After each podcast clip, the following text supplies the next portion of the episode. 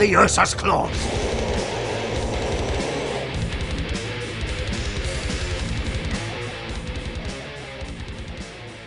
Hello and welcome to episode 136 of the Age of Darkness podcast. Don't forget to check us out on uh, Facebook and on the Twitter and on the SoundCloud and um, just all the social medias. We're on there somewhere. Uh, send us an email at age of darkness podcast at gmail.com and um, we are on Big Cartel if you need a sweater.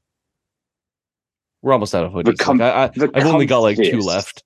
I, I, I Oh. just sold a few more there. Like I, we are almost, almost, almost sold out of the of, of the hoodies. So Uh, are, are we saying there's going to be a new hoodie design coming then? honestly, no. I think that the, the design is so good. I'm gonna, ch- I'm gonna just reprint the same ones. Reprove uh, It was- and they are really comfy. It, yeah, I know because I don't make any money on it. It costs like I said, like people are like, oh man, it's a it's a fifty dollar hoodie. That's way too expensive. It's like it, I think it cost me fifty four to make. I'm such a Yeah. terrible businessman. Despite your specialty PhD in business, Business history.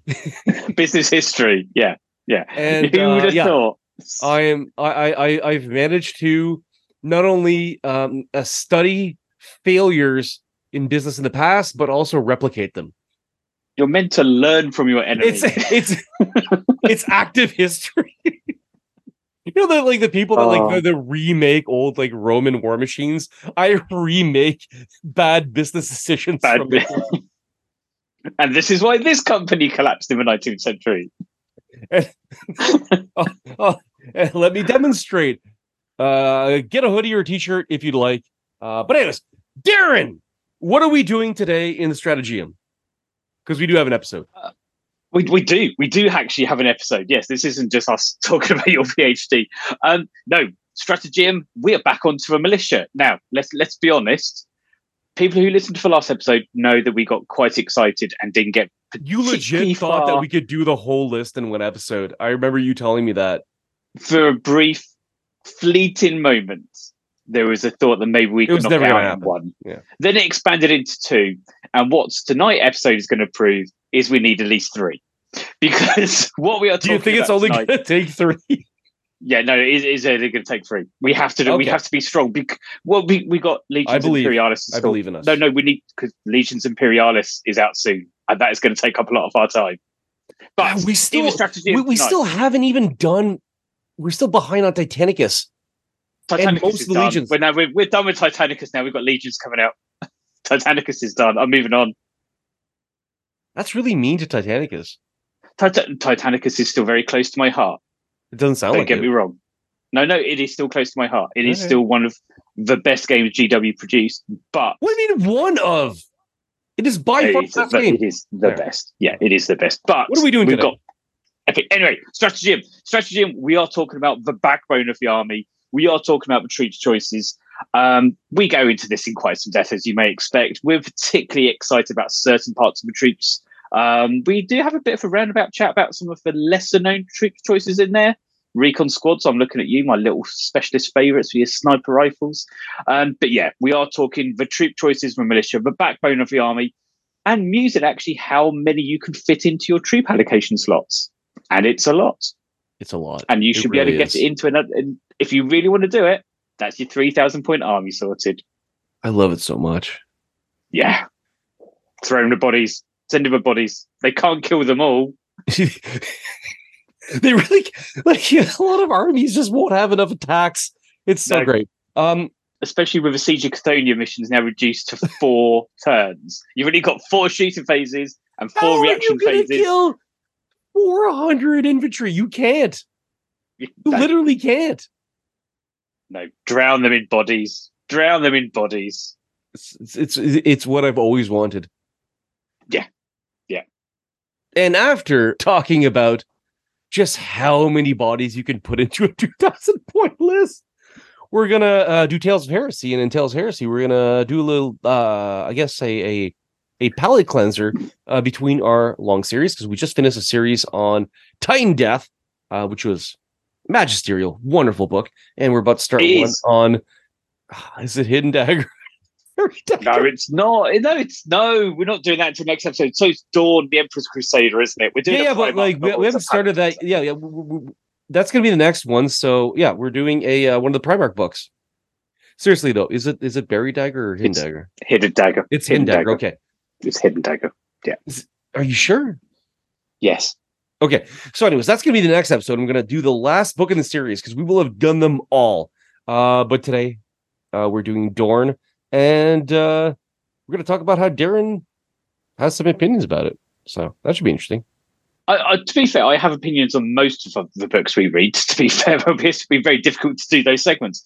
But yeah, this one I've, I have opinions on, and it's not just because I'm a bitter Iron Warriors player as well. Well, Th- I'm there's bitter but I things. enjoyed it. We'll we'll Yeah, get to that. We'll get to that. We'll get to that stage. Uh, do We'll we have any uh, news that we need to talk about before we uh, jump into the strategy? Because I really am looking forward to talking about troop choices. How many lists can we be excited about to do a one hour segment about troop choices? No. Let's just get straight into it.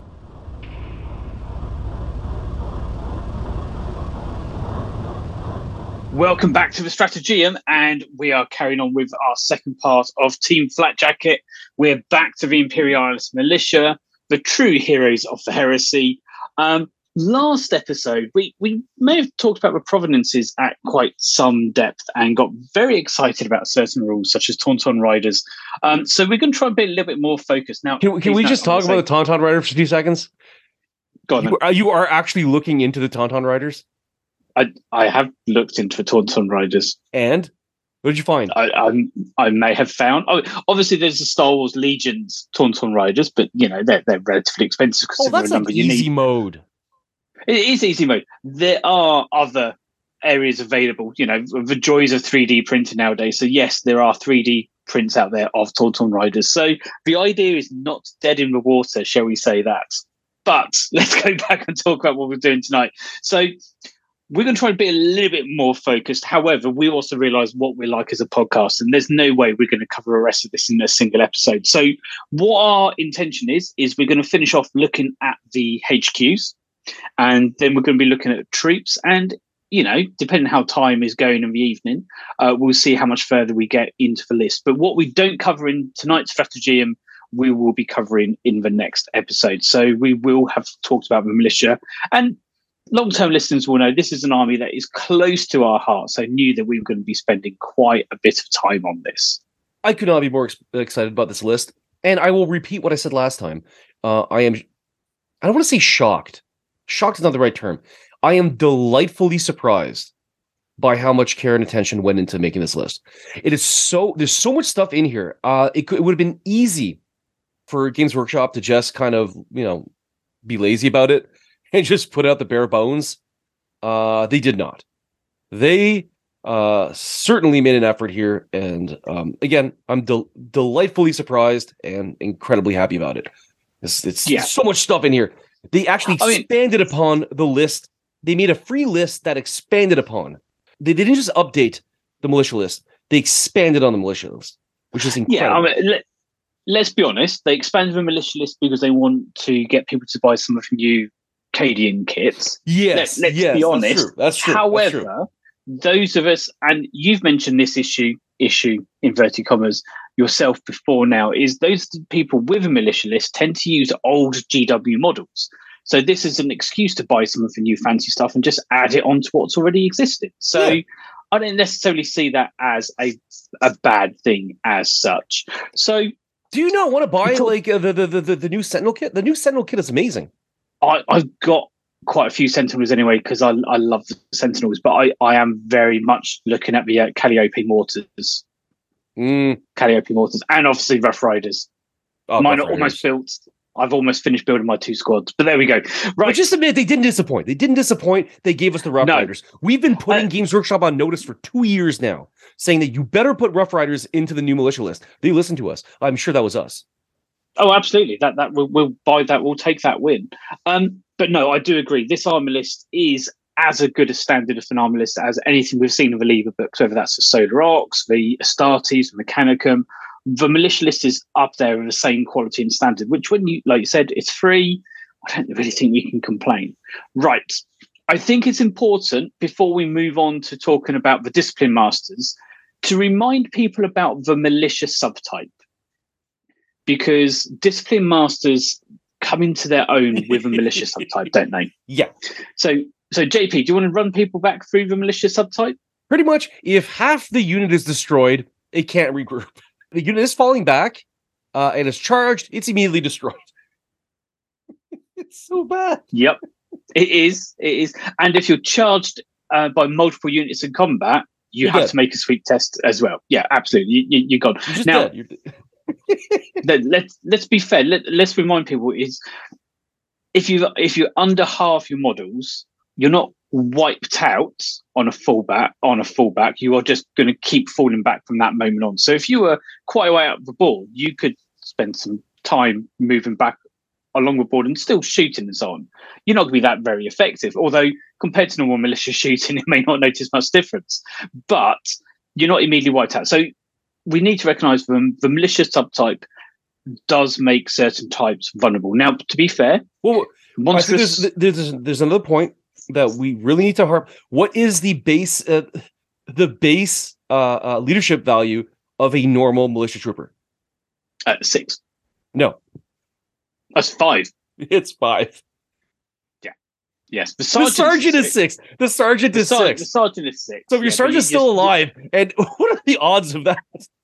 Yes, in the days of sniper rifles and recon squads, it's not. I, am just saying that, sergeant- like, you're, you, this is a goblin army, all right? Like, for those, I, I mentioned this Oh, before. absolutely. This reminds me of old, like, goblin armies. Yeah, absolutely. but to be fair, what It- were you it- saying? To be fair, to be fair, Yeah, and I think you also need to remember though that mechanized types like sentinels and monstrous units like your Ogryns are not subject to those militia traits.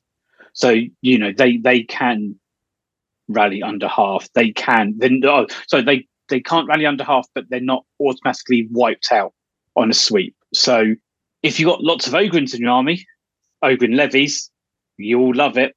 You might have a few. I think I think I heard you, you could work out a hundred Ogryns in a three thousand point army. oh, I love it so much. Yeah. Anyway, oh, right. so let's crack on. Let's crack on. So we we talked about the force commander last time. So we, if you want to know about your top level HQ, top level for Imperialis Militia, um, listen to the last episode. We're going to be picking up with a discipline master cadre, and these are quite key. Let's be honest. Oh Um, yeah, the, the like don't don't leave home without them. Th- This is essential. Yeah. yeah. I mean, These, these are not commissars, right? Commissars are um, oh no, no, they're they're taught at the uh, uh you know the what the the, the skull uh, the Scarlum. Yeah, the The Scarlums. skull, yeah. Uh, so uh, the, the, the commissars, that's a post-war invention. Uh, these guys are just assholes with whips. Yeah well, when you read the, I was, when you read the law box to the side of them, it turns out that they are there to ensure the principles of the imperial truth and the manifest destiny of humanity is upheld. They're either chosen from war veterans or from regular auxiliary regiments, or they're actually trained on Terra and sent out to the militias. So, you know, that for those of people who say, oh, but the Imperials are the good guys, th- these are trained on Terra at the heart of the Imperium. And when you look at how they instill order, you cannot tell me these are good guys. So let's have a look at their stat line. So, you know, movement six, pretty standard for human. Weapon skill four, That's, that's good. good for a militiaman. um, wounds. Ballistic skill three, yeah, a couple of wounds. Initiative three, two attacks. So so far, nothing is major. They have a classic flakjack armor of five plus save, but what is important is they have a leadership of eight. They have a leadership of eight. This is key because suddenly you're up there to an Astarte sergeant. Yeah, uh, uh, I mean, again, don't leave home without him. Th- this is essential. You're gonna need uh, discipline masters because otherwise, and this is what if I'm playing against the militia army, this is this is who I'm trying to tap out, not the sergeant. oh, Not- absolutely. The- like if I have a sniper, this is this is who it's going after. yeah, that's a it's a high priority target if you're fighting against them, isn't it? Um, so what are they equipped with? Well, they've got a basic close combat weapon. They've got a knife, las pistol, auto pistol, uh, frag grenades, and flak armor. Now, they're a HQ slot. but they are a support squad. So you can't take these as your compulsory. But let's face it, you're going to be taking a force commander as your compulsory so you can unlock those juicy, juicy provenances. But from this one slot, you can take 11 discipline or 12 discipline masters in total. This is such a huge improvement over the old version of the list where you could take like five. Yeah. It was it was it was a four. It wasn't enough. It was never enough. So you no. always had to use up two HQ choices of uh discipline masters. Now, probably uh you only need one. Probably. Or one slot. Hopefully, hopefully 12 discipline masters is enough. Um, they get some quite good options, to be fair. They can all take melter bombs. They can all take carapace armor to go up to a four plus eight. That's good. They could all take refractor fields for a five plus eight. Now, to be honest, if it was me, I think I would always give my guys a refractor field because with the amount of sniper weapons that have rending out there, yes, you could mm. upgrade them to carapace armor to give them a four plus save, and I probably would do that as a matter of course anyway, because then you're saved against bolters. But by having that five plus invulnerable save from a refractor field, it at least gives you a bit of a chance against sniper weaponry. Um, they can take bolt pistols or blast pistols or needle pistols. They can take a chainsaw or a power weapon, and you can put them on horses or tauntauns. You can mount them or on bikes as well. So you know you can put these into squads of rough riders if you want to.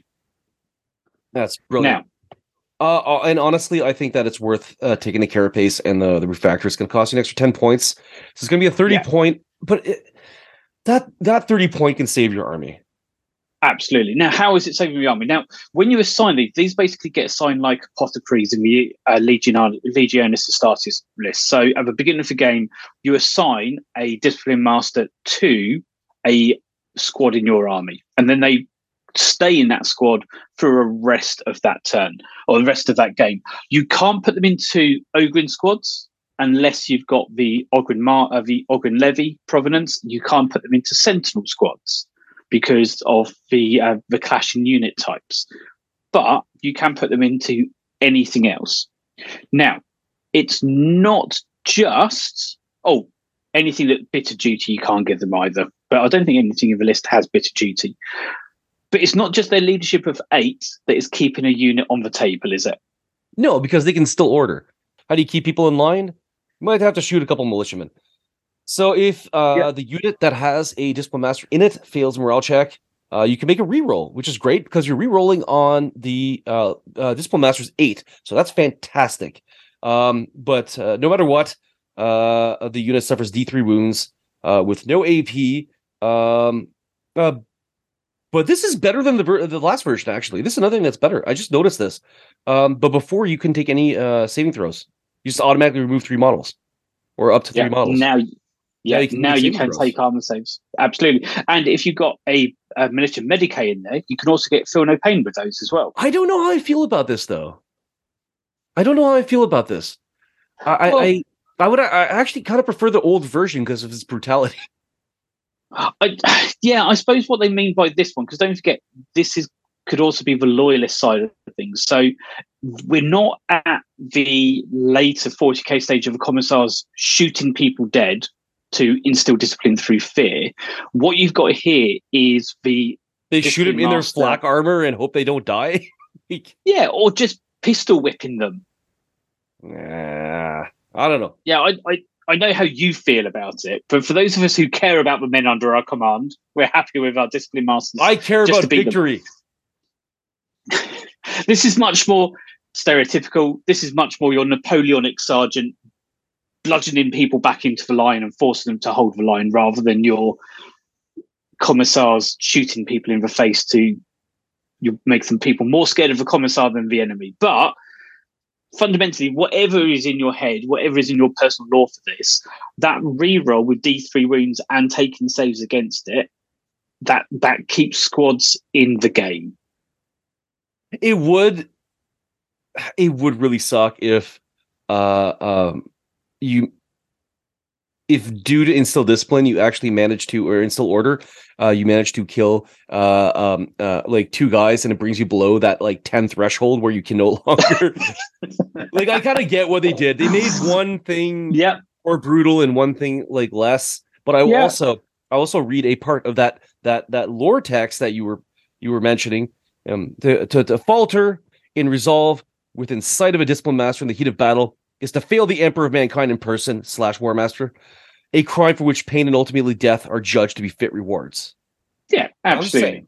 I'm just saying. Just saying. Just saying. Right. Let's move on. So we've we've left the discipline. We, we, we agree that like massive improvement. Oh Like yeah, it's a good. it's so much yeah. better than it used to be. They're All right. good. And don't leave home without them. always, always take discipline masters. Okay. The next one is the Rogue Psyker. Now, interestingly, this is traitor only. So previously, loyalists could take Rogue Psykers. Yeah, Um, that. Yeah, now now they're traitor only. And what is also different this time is you get your Rogue Psyker, but you can also buy militia. I, I like how they term these wardens. Basically, the, my image of this. Do you, do you remember back in second Rogue Trader days and Second Ed, you, you had your orc weird boy who was helped around a battlefield Yeah, by yeah. helped around. Yeah? this reminds me of carried by by by bigger, stronger orcs. Yes. Yeah, this this reminds me of this. The- These militia warders remind me of this. Of basically prod the rogue psyker where we need him, and then just take a step back and hope he doesn't explode. Um, let's face it, the rogue psyker stats are not that impressive. He's in line with a levy, apart from he's got an extra wound, a whole extra wound. His leadership is pretty good, leadership seven, but then in the new edition, you need good leadership to be doing your uh, psychic tests anyway. Yeah, so it's gonna, there it's we go. work uh, more often than not. Yep. Uh, he's a support squad, so you can't take him as compulsory. Uh, he does have fear one, so everyone is scared of him of local area. Now that could be quite interesting combined with one of the warlord traits, doesn't it? Because if he goes into, um, if he is within twelve inches of your warlord, Oh, that's, that's fear right. two. that's fear two on all local enemy units And and your own. uh, uh, and your own as well. But you know, it's like militia. that. There's- I, I like the the idea discipline- of putting uh, the, the the force commander in with uh, your rogue squad, uh, uh, your your rogue psyker squad. Uh, I oh, think I wouldn't put fucking him in the Rogue hilarious. Squad. Because there is another reason why you want to get the maximum number of militia wardens. And that's if when you perils. Because don't forget, version 2 perils of a warp does D3 wounds against the unit you're in Mm, before the psyker. So basically, these militia wardens are to help guide them around and then take the full back. So you don't want your force commander in with him because you don't you want do your if you have to you have nine guys. If you have peril, it'd be great. It'd be great to have um uh, sort of the rogue psyker being some like like you could have a, a Davinite priest that's sort of like worm tonguing, if you will. Yeah, well, See, it I know does Lord of the mention- Rings. Yeah, it does mention a few of them are um, a small number are drawn from the animalist uh, animist lodges of Davin. Now, what can you give them? You can't give them much. so your your militia warders could take bolt, uh, blast pistols, chainsaws, shotguns, stub carbines, and laser carbines, and you can give your road psyker a force weapon. But awesome. you're not bringing your rogue psyker for their personal combat powers. Why are you bringing rogue psyker? You're bringing rogue psyker because you want to summon demons. Because in the new militia list, basically the rogue psyker is a mini esoterist. It allows the psyker to summon demons as part of your armor list. So exactly the same way, they basically have exactly the same psychic discipline as the esoterist. So you get the breach, the veil, psychic power, and void darts, and etheric lightning that all psykers have.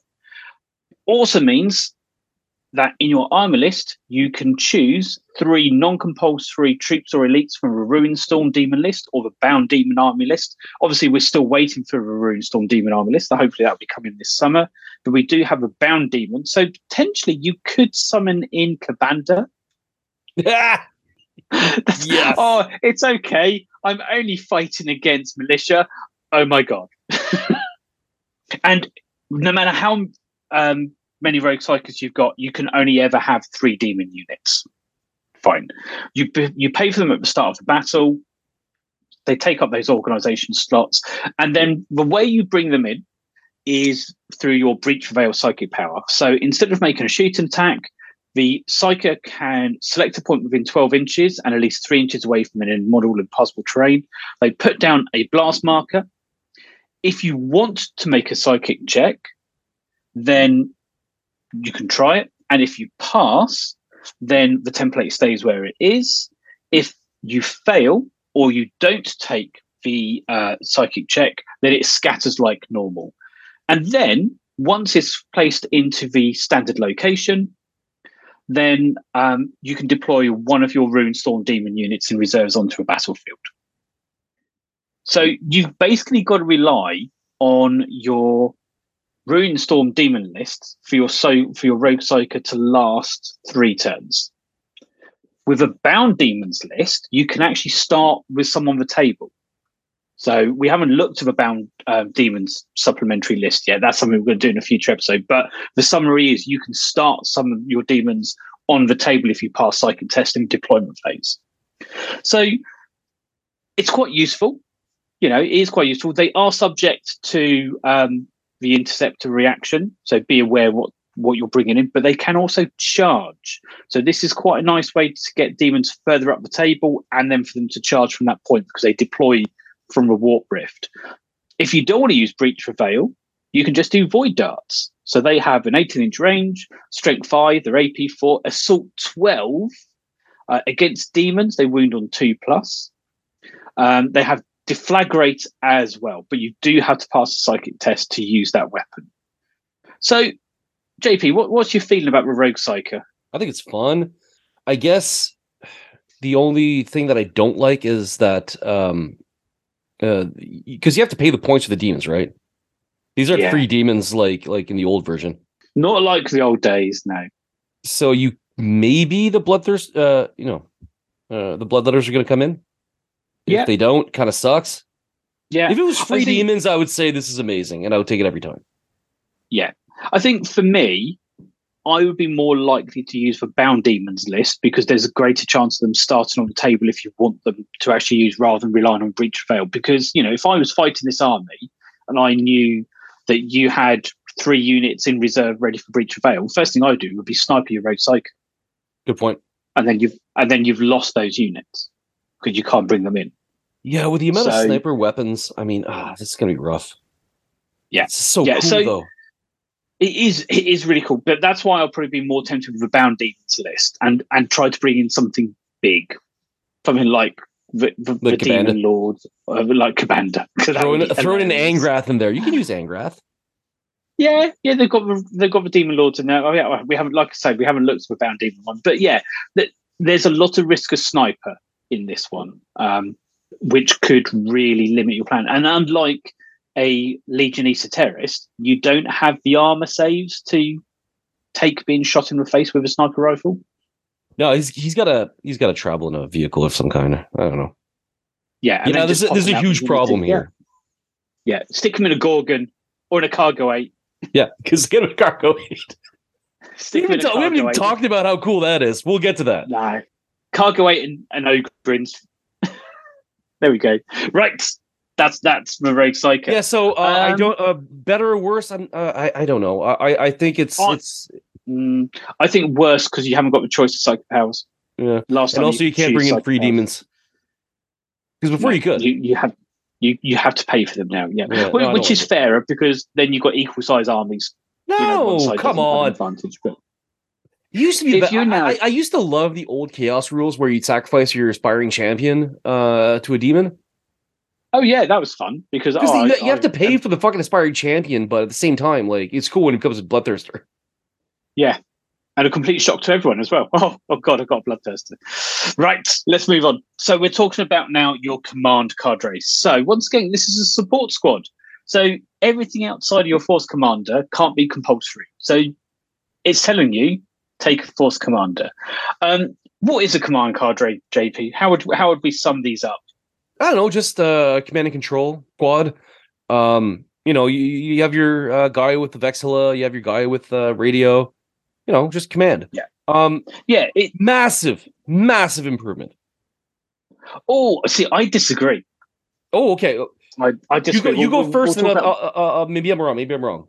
I'll tell yeah, you why I think that this this is something that you would take now before you would never take. Yeah, you see, I did take them previously, but so I've, I've that's why I've got some differences. But basically, this is what's going to become your your platoon commander isn't it? Later on in in the guard armor list, this is like you said, your platoon standard, your Vox, because non-sealed Voxes are not that common. In I know it's frustrating.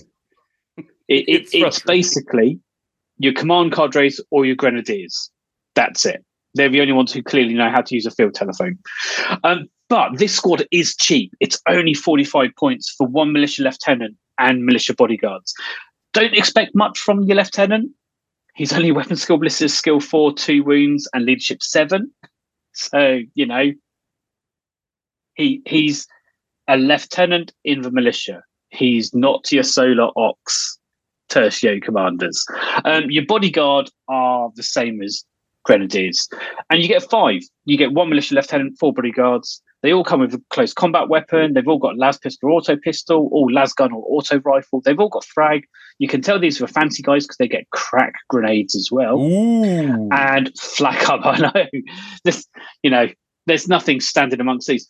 What is nice is you can take these as a household retinue. So just like you get a command squad for your praetor, your force commander can take these guys as a retinue squad, which doesn't take up force force organization slot. My argument is that that's what makes it makes them good now. Because before they took up a an HQ slot, which you didn't have Yeah. any room for, probably because you needed to take two of your HQ slots for uh, discipline masters. And now Yeah, good point. fixed the discipline master problem, so you have that extra slot. You don't even need to use it for the Imperialis Militia, uh, uh, Yeah. for the uh, the command cadre. And also, this squad can now be quite large, so you can go up to squad to Yeah. twenty with these. So this is this is large, and there's a lot of stuff which is bought by the squad as well. So things like um, carapace armor you buy for the squad at twenty points. Um, your lieutenant can take melter bombs and refractor fields. Uh, you can take a nuncio vox and a militia standard. Now I'm just going to check what the militia standard does because you know it now seems a good place. So you add plus one to the wounds scored in combat. That'll keep you alive that seconds longer. But you also gain stubborn. If you're in close combat, something went wrong. well, not always. If you've got um, tainted flesh or yeah, yeah, feral yeah. warriors, you want you want to be in combat. Yeah, so. fair. But you gain stubborn. Stubborn's great. Stubborn's really useful. Yeah, Stubborn's awesome. really useful, especially if you've got your force commander in there with his leadership of eight. You know that that's a fixed leadership of eight. Then you want to bulk this squad out so they don't drop below half. Um, they can take anyone can take a shotgun, stub carbine, laser carbine, or if you want to be really fancy, a bolt gun for two points each. I know, pushing boundaries. And then this is where my problem is. This is this is where not my problem. That sounds really harsh, but where my dislike for this squad from. Only one can upgrade to a heavy weapon, so you can take heavy stubber, grenade launcher, uh, long laser sniper rifle, or flamer melter gun or plasma gun.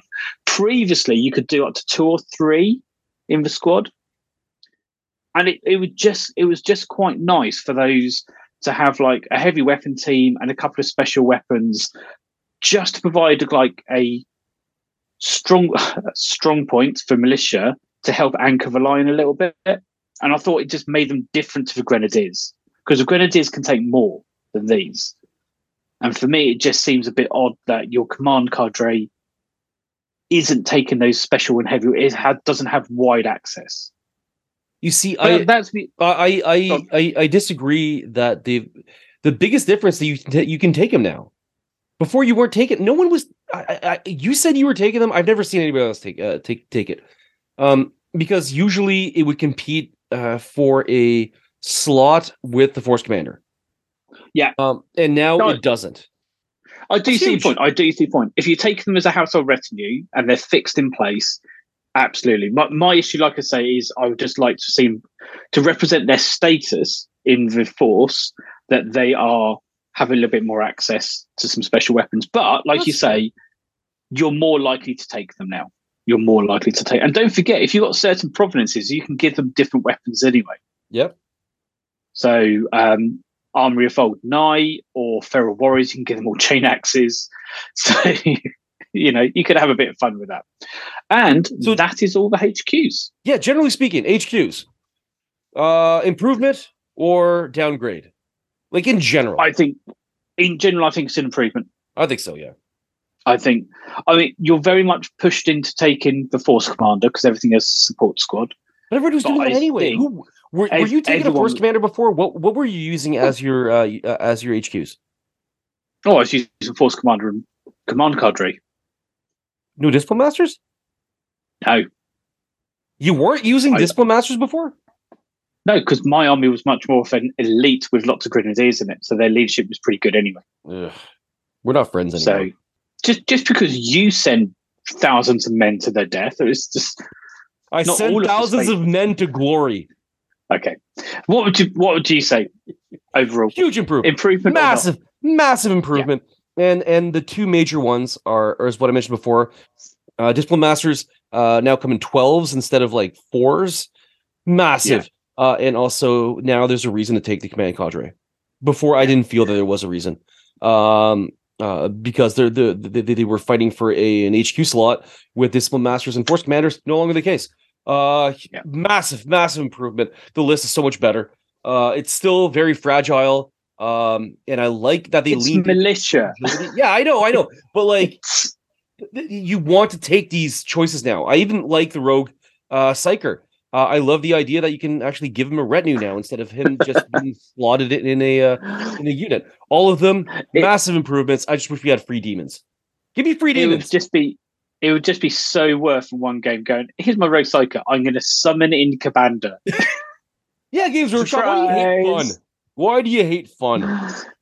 Oh no, you can't say they hate fun with this list. I'm sorry, you can't. Yeah, that's true. That's You true. Can't. Good job. Troops. Troops. Let's move on to troops because troops is actually a large section, isn't there? So we have the infantry squad, we have the levy squad, we have the grenadiers, we've got the fire support squad, we've got the recon squad, and that's it. So you know there are a lot of troop choices, which is good. Which is good because troops are the core of your army. They should always be the most common units you have on the table. But but this was the most frustrating part about about the militia list before. Yeah, go on, go on your rant. I was well, you know what I'm you know what I'm saying. Like it was frustrating Oh, because absolutely. I know what you're going to say. the the core uh, of the militia list is those troops, right?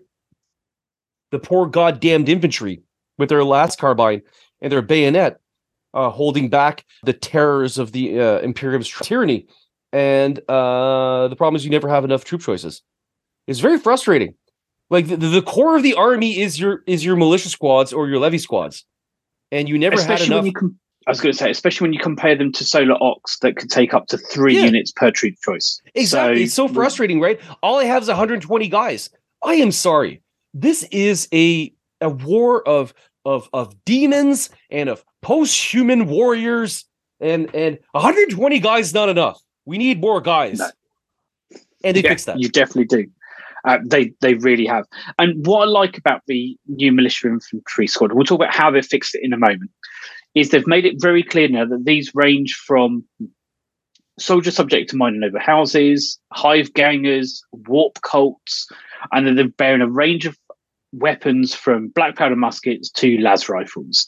So basically, go crazy. And we have seen some amazing conversions. I've seen people convert some for Warlord game Napoleonics. We've seen people use the standard Cadian infantry. We've seen people convert Beastmen. Use your imagination is what it comes down to, isn't it? It's absolutely use your imagination. Unless, of course, uh, Games Workshop gets its way, and then it's use your Cadians. Yeah, obviously, I think GW would love you. Or, or um, to be fair, they're pushing gangs as well. So you've got lots of Necromunda stuff. Yeah. Oh man, a you- full you army could- of like Goliaths. How how cool would that look? Oh, it'd be perfect for things like Feral Warriors and Gene Enhance, wouldn't it? Yeah, yeah. There's so many things you There can do with go. this. Be creative. be creative. That's okay. Remember, this is the modeler's army, isn't it? We've, we've said this before in version one. We're, we're repeating that now. This is a modeler's army, the militia list. Shall we start off with, though, how they solve the problem of troop slots? Because that, that's core to most of our troop choices, isn't it? Absolutely. Do you want to take it? Because this, this is your personal area, isn't it? Well, yeah, I I, I like my infantry squad. So uh, like pretty much bare bones. Uh, the only major difference is they they took a hit in leadership. That's the only like major difference. there is one huge change that they made is that they can actually take a specialist weapon now. Yes. So before you couldn't take a melta gun. Uh, you can take plasma gun, which is great, like one guy, um, and and uh, so you have your twenty man squad. But here's here's what they did. This is the big thing that they changed. Now, um, instead of just one troop choice, you can take three infantry squads for each troop selection. That means you can have uh, up to 18 squads of infantry. This changes everything. Yeah. And they're all deployed. So everything, all three, if you take three in a troop choice, they're all deployed at the same time. It's basically like a dreadnought talon, isn't Yeah. it? It's like a Yeah. dreadnought talon. They're all deployed at the same time, but they operate individually. Or if they're in reserve, you only have to make one reserve roll for that slot, and then you get three squads come on from that one reserve roll. So, yeah, th- this solves a massive issue, doesn't it? it solves the biggest issue, uh, which is a weird one to have because pretty much every other army in like, yes, you're gonna take your troop choices, whatever, but the heavy lifting are usually other types of units. You know, your heavy sports or your elites. Uh, for the militia, it's it's it's your it's your uh it's your soldier uh with uh, uh, uh, their uh um las carbine and, and bayonet.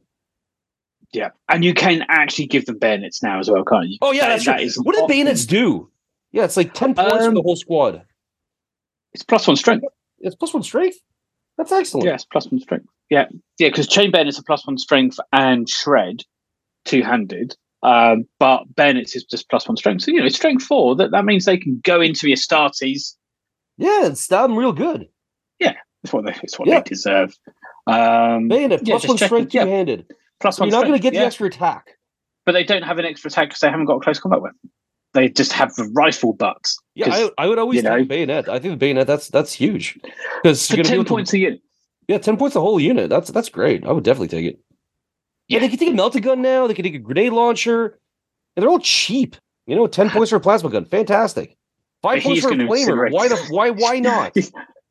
I, I would go personally for something like a, a, a flamer or a grenade launcher rather than a plasma because you know he would incinerate himself he on the first shot. I, I go with the melta gun every time. I think the melta gun is probably the best option for this kind of squad. It makes it so much better. It's almost it's it's it's 80 points for the squad for your your your your 20 uh, men and women, bare bones. Uh, you're going to give them a special weapon and a bayonet. Uh, run you about 100 points. I mean, it's nothing, is it, for twenty points? And and we should also point out they are line, so you know they're they're scoring objectives. So you're going to have 18 you've got- units, and they're all going to have discipline masters. well, twelve of them will. Well, just take two. Yeah, you, you're gonna have to take two HQ choices. Again, you don't have to choose between the extra unit of discipline masters and uh, the command cadre anymore.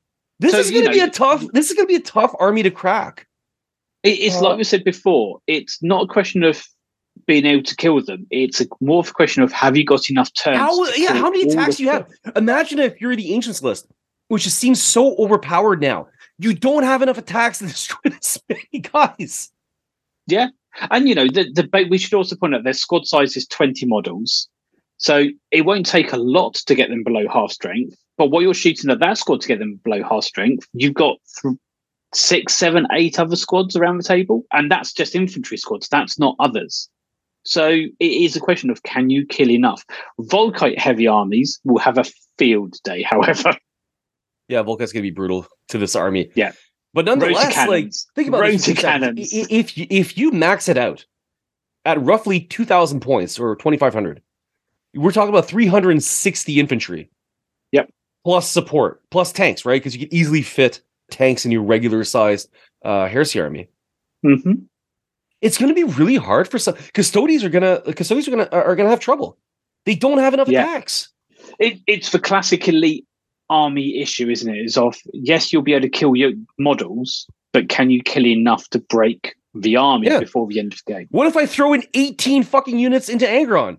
Like, yeah, Angron's probably still gonna win. I've tried it before. But like It only takes that's one all guy he's doing the whole game. And- If you get one wound, you've got that moral victory. I didn't get a single wound. I threw in four uh four four units into into Angron. He destroyed them all, and I didn't get a single wound. And but that's what that's what Angron did that game. That was Angron's job. It was Yeah. yeah. But like you- when you're doing that, you're not you're not you're not challenging my objectives where I have another like what 14 more units sitting on objectives. Like it's Yeah. it's it's so much better. It's I mean, a you can you can afford to th- throw squads around, literally surround objectives or surround your armor to stop them being assaulted. So this is what this is where the strength for militia. It's the classic quantity has a quality all of its own, isn't it? It's it's that famous line. Now, if you really want to go for something similar, but slightly less. Oh, I like your segue. I see what you're going. I see where you're going. let's refer to the levy. And those of you who have read Lost and the Damned from the Siege of Terror series know all about levy. And basically, this is literally going through the dregs of a hive and going, Good, you can stand on two feet and hold a gun. Come with us. Sometimes you might even be given the gun rather than have to find one later on. Um, what I do like is they do point out the difference that although they're referred to as levy, they could be forced conscripts, like we see in Siege of Terror, or they could be what we know from the old rogue trade law and later 40k law as the white shields, the probator units. So these are guys who are being trained up to become the infantry, and those who survive, congratulations. You are now members of the, uh, of the You- militia. You've upgraded to being You've the second worst unit in the game. Yeah. Now, Well done. Now, we'll save the points till last. Now, in terms of stat line, there's not a huge difference apart from your standard levy only has weapon skill, ballistic skill two. So don't expect much from them. Your But sergeant the same leadership. That's that's a huge difference to the last version. That that is a big difference. That is a big difference. However, Well, you can't go lower than to- five. How are you going to go? no. However, they do have one major difference: is that if they fail a, med- a, a morale check, you remove the entire unit. I honestly, from just a a a play standpoint, I honestly almost prefer this to the militia. because when you guys are run uh, falling back, yeah, you're gonna do some snapshots and like maybe Thing is, for a- maybe for a wound a squad- marine. Right? A snap, a levy squad snapshotting is only half as effective as a standard levy squad. But at the end of the day, just just remove it. It's done. I, I don't But mind this part from. I, I I like this rule actually. yeah, but the other parties, your enemy don't your your opponent doesn't get any victory points for them either.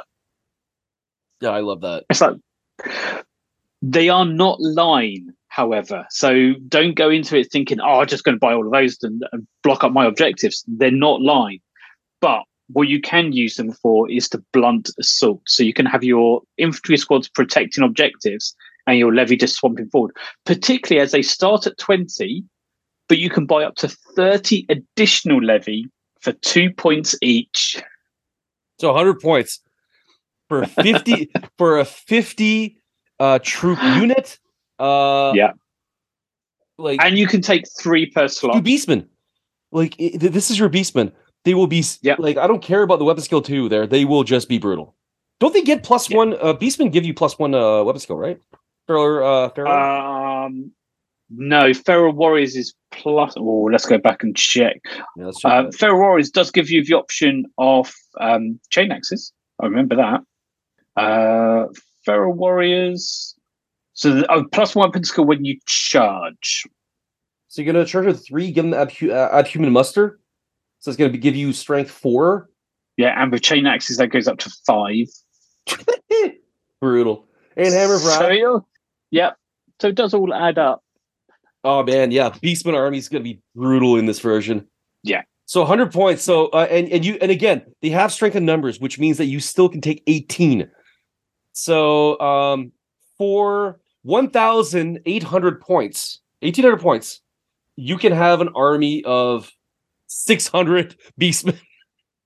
Yeah, but you wouldn't have any scoring, so you'd probably want to use at least two of your troop slots for But how do you- squads. You, you just swamp You- everything.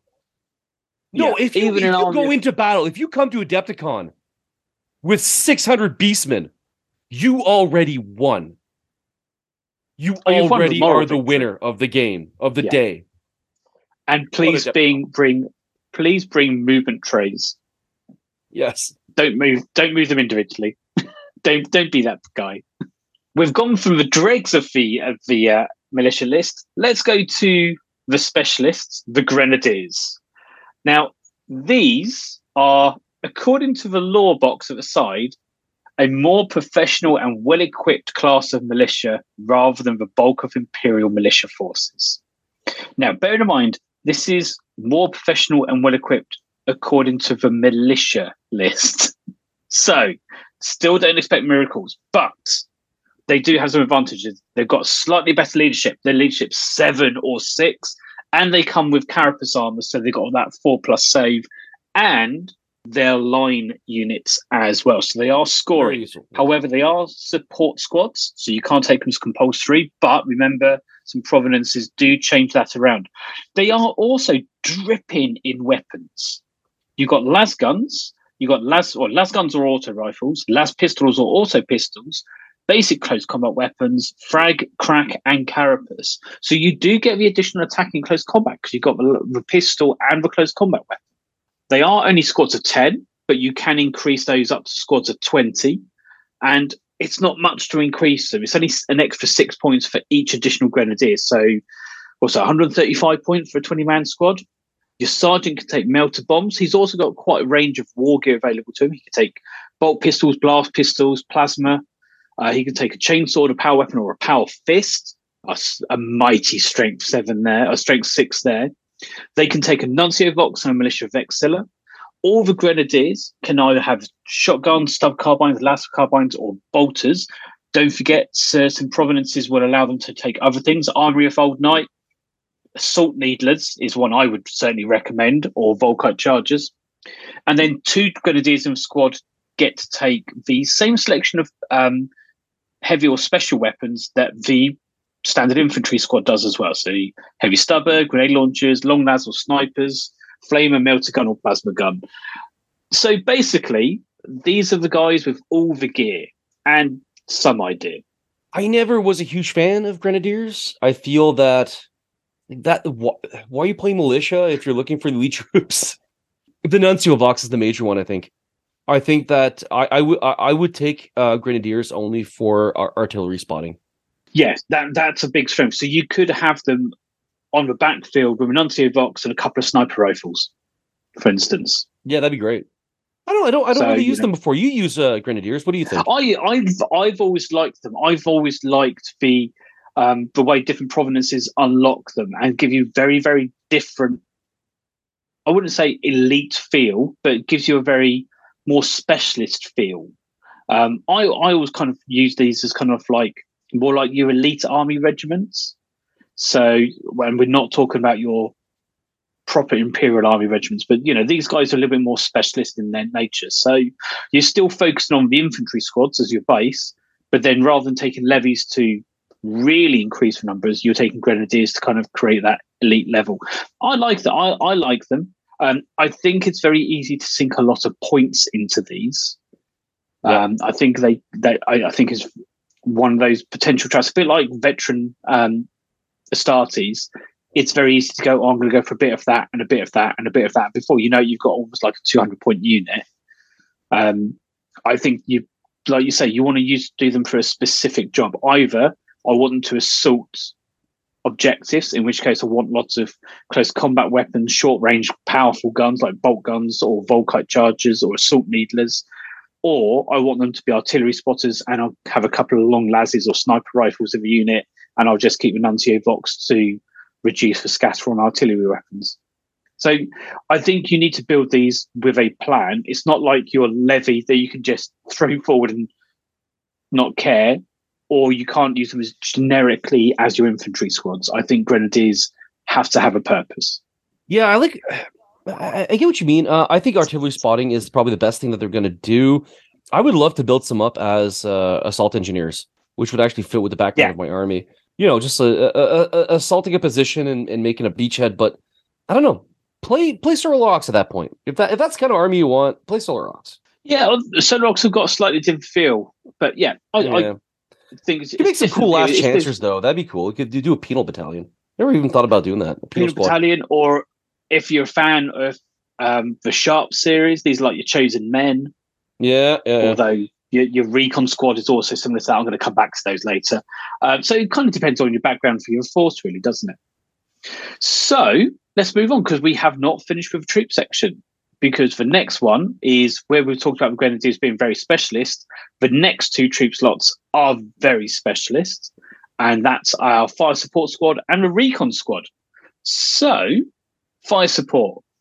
These are where you find your heavier, heavier troop or emplaced weapons, don't you? Yeah. Um. So these are yeah these are your uh your standard uh heavy support squads that you'll remember from um Imperial Guard. Uh, they can take mortars, heavy bolters, multi lasers, missile launchers, auto cannons, las cannons. Uh, what I like about this is correct me if I'm wrong. Correct me if I'm wrong, but uh, now you can take them in units of three. Before it was five, right? Yeah, it was a minimum. Of, it was Yeah. a minimum. Of I hated that because that takes up a lot of real estate. Yes, And also, you don't need a unit of five las cannons to, to shoot at one target. Should do a uh, should do a pen. I think you need five with militia. No, I mean it's still the same las cannon. You're gonna you're gonna hit half the time. It's BS three. And Yeah, las cannon, oh, like yeah, you'll you'll get a pen on a on a rhino uh, uh, with three guys. I- Yeah, I, I think it depends on the, the fire weapon, the type of weapon you're using, because they can go up to squads of ten. Now, personally, I think a squad of ten mortars would be h- hilarious to use. yeah. It's just like you see that area. I want that area saturated in mortar shells. The 10 But like you would do be say, too. ten multi lasers would be Like- that's a lot of shots going down down range. Um, but like you say, las cannons, you probably only want to keep in a squad of three because like then you can snipe with them. They're a little bit more specialist as well, aren't they? Um, they do have two wounds a pop. Now, what is interesting here is you can put a discipline master with them. And don't forget, discipline masters only do D3 wounds that you can try to save. Mm, yeah, you don't auto- automatically lose teams. No. And what is important is you don't want these guys falling back. They have a special rule called in place. Now, that means they can only make return fire or overwatch or interceptor reactions. They, that means they cannot make any other movement phase reactions other than interceptor. They can't make um, shrouding reactions or hold the line. And if they fall back for any reason, every single model is removed. Yep. So these are all these are all or nothing. Yep, uh, absolutely. But they do have. Well, yeah, but it's not like it's not like they're gonna fall back with their guns, right? I, I actually I I like that rule. They're gonna scatter. They're not gonna pull that Yeah. las cannon back. Yeah, they're going to spike it and run. They are heavy, so you do get some re-rolls against blast weapons. But you know, you you got your standard heavy weapons here. You got your mortar, you got heavy bolter, multi laser, missile launcher, auto cannon, las cannon. Personally, if it was me, I, I've got a huge soft spot for mortars and auto cannons because I think you either want them to be saturation weapons, or you want them to be dealing with potential other threats. And You I see, think I, with a I, list- disagree. I- My I- my soft spot is for the old uh, metal las cannon for, for the old uh, Imperial Guard because it's the only weapon that actually looks like like a realistic weapon instead of having like a dude in a seat. You know what I mean? Yeah, yeah, I, I do see It's it. the I- best looking of the heavy of the old Imperial Guard heavy weapons. yeah, I, I do like the new newer styles when they're on tr- uh, tripods. They do look a little bit more set up, as it were. But yeah, I mean, there's options here for whatever you want, isn't there? Yeah. Um, you could argue you want to take weapons that you're not going to find elsewhere. So you, you could potentially find las cannons on your Leman Russ, for example. However, your Leman Russ is probably shooting at other targets. And don't forget, don't forget, you can hide these a lot easier in buildings. So that will add their survivability that little bit more. Yeah, I think the biggest improvement is just the fact that you can just take three stands now. You don't have Yeah. to. No, no, you I mean, like we said, if you want to bulk up to 10, bulk Yeah, you can take 10 if you want. but- But I like to have the option of just three because I feel like three las cannons is the good amount of las cannons. I don't think you need five. I, I wouldn't want to do more than five las cannons, more than three las cannons personally. But then other weapons, you may want to do more bulk with like Dude, 10, several 10 mortars. That'd be fucking hilarious. Ten more, ten that. more, ten mortars behind a hill with your grenadiers spotting and calling down the uh, Yeah, yeah. the coordinates. There we That'd go. be so frustrating. this- There's so many saves to Yeah. oh, I'm going to just lay all the templates out and they're all overlapping each other. I think that's something like 100 saves on that. Yeah, you got to make it. And of course, your opponent's going to make all of them because it's always the same Oh, with frag. because always they'll put them on artificial armor, won't they? Yeah.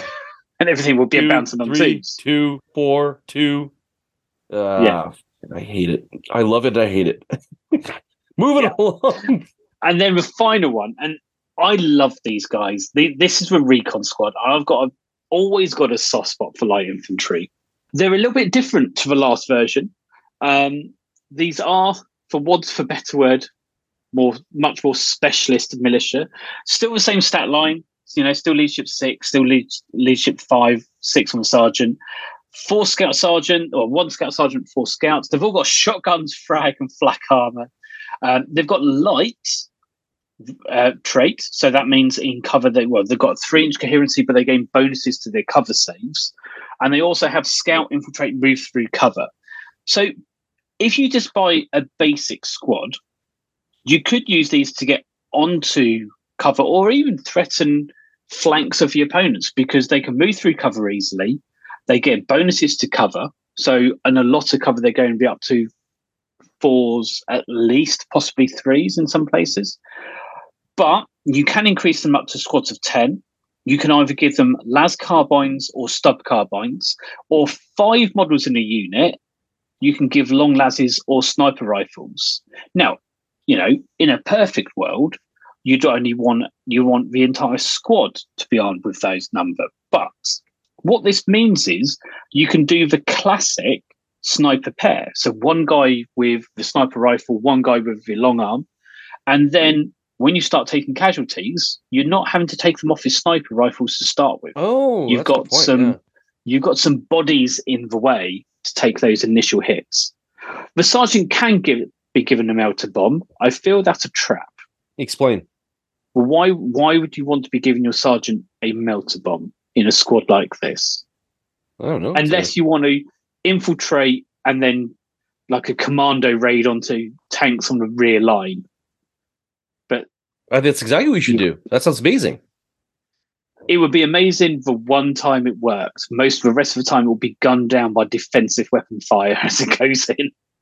I guess that's fair. I like it. I, I like the recon squad. They are expensive. Those sniper rifles, long lases, they are expensive. If you want to take a maximum amount of models with that, it pretty much doubles the points cost of the unit. But we have all seen in version two how good long lases and sniper rifles are Yep. in game. I've never So, you used know- uh, the reconnaissance, uh, reconnaissance squads in the last version. Um, I mean, if you're down, uh, if if you really dig like Gaunt's Ghosts and stuff like that, for sure this will be fun. I, I don't I don't feel that any of the troop choices are on par with just your regular militia squad. No, I I do see what you mean. I think a lot of it depends on the theme of your army. So I think if you've got a theme that lends itself to things like recon squads, you're still going to be bulking out the majority of your troop choices on your infantry squads. But because you can also now take three troops in a or three infantry squads in a troops choice, that frees up you using other troop choice slots to take things like grenadiers and recon squads.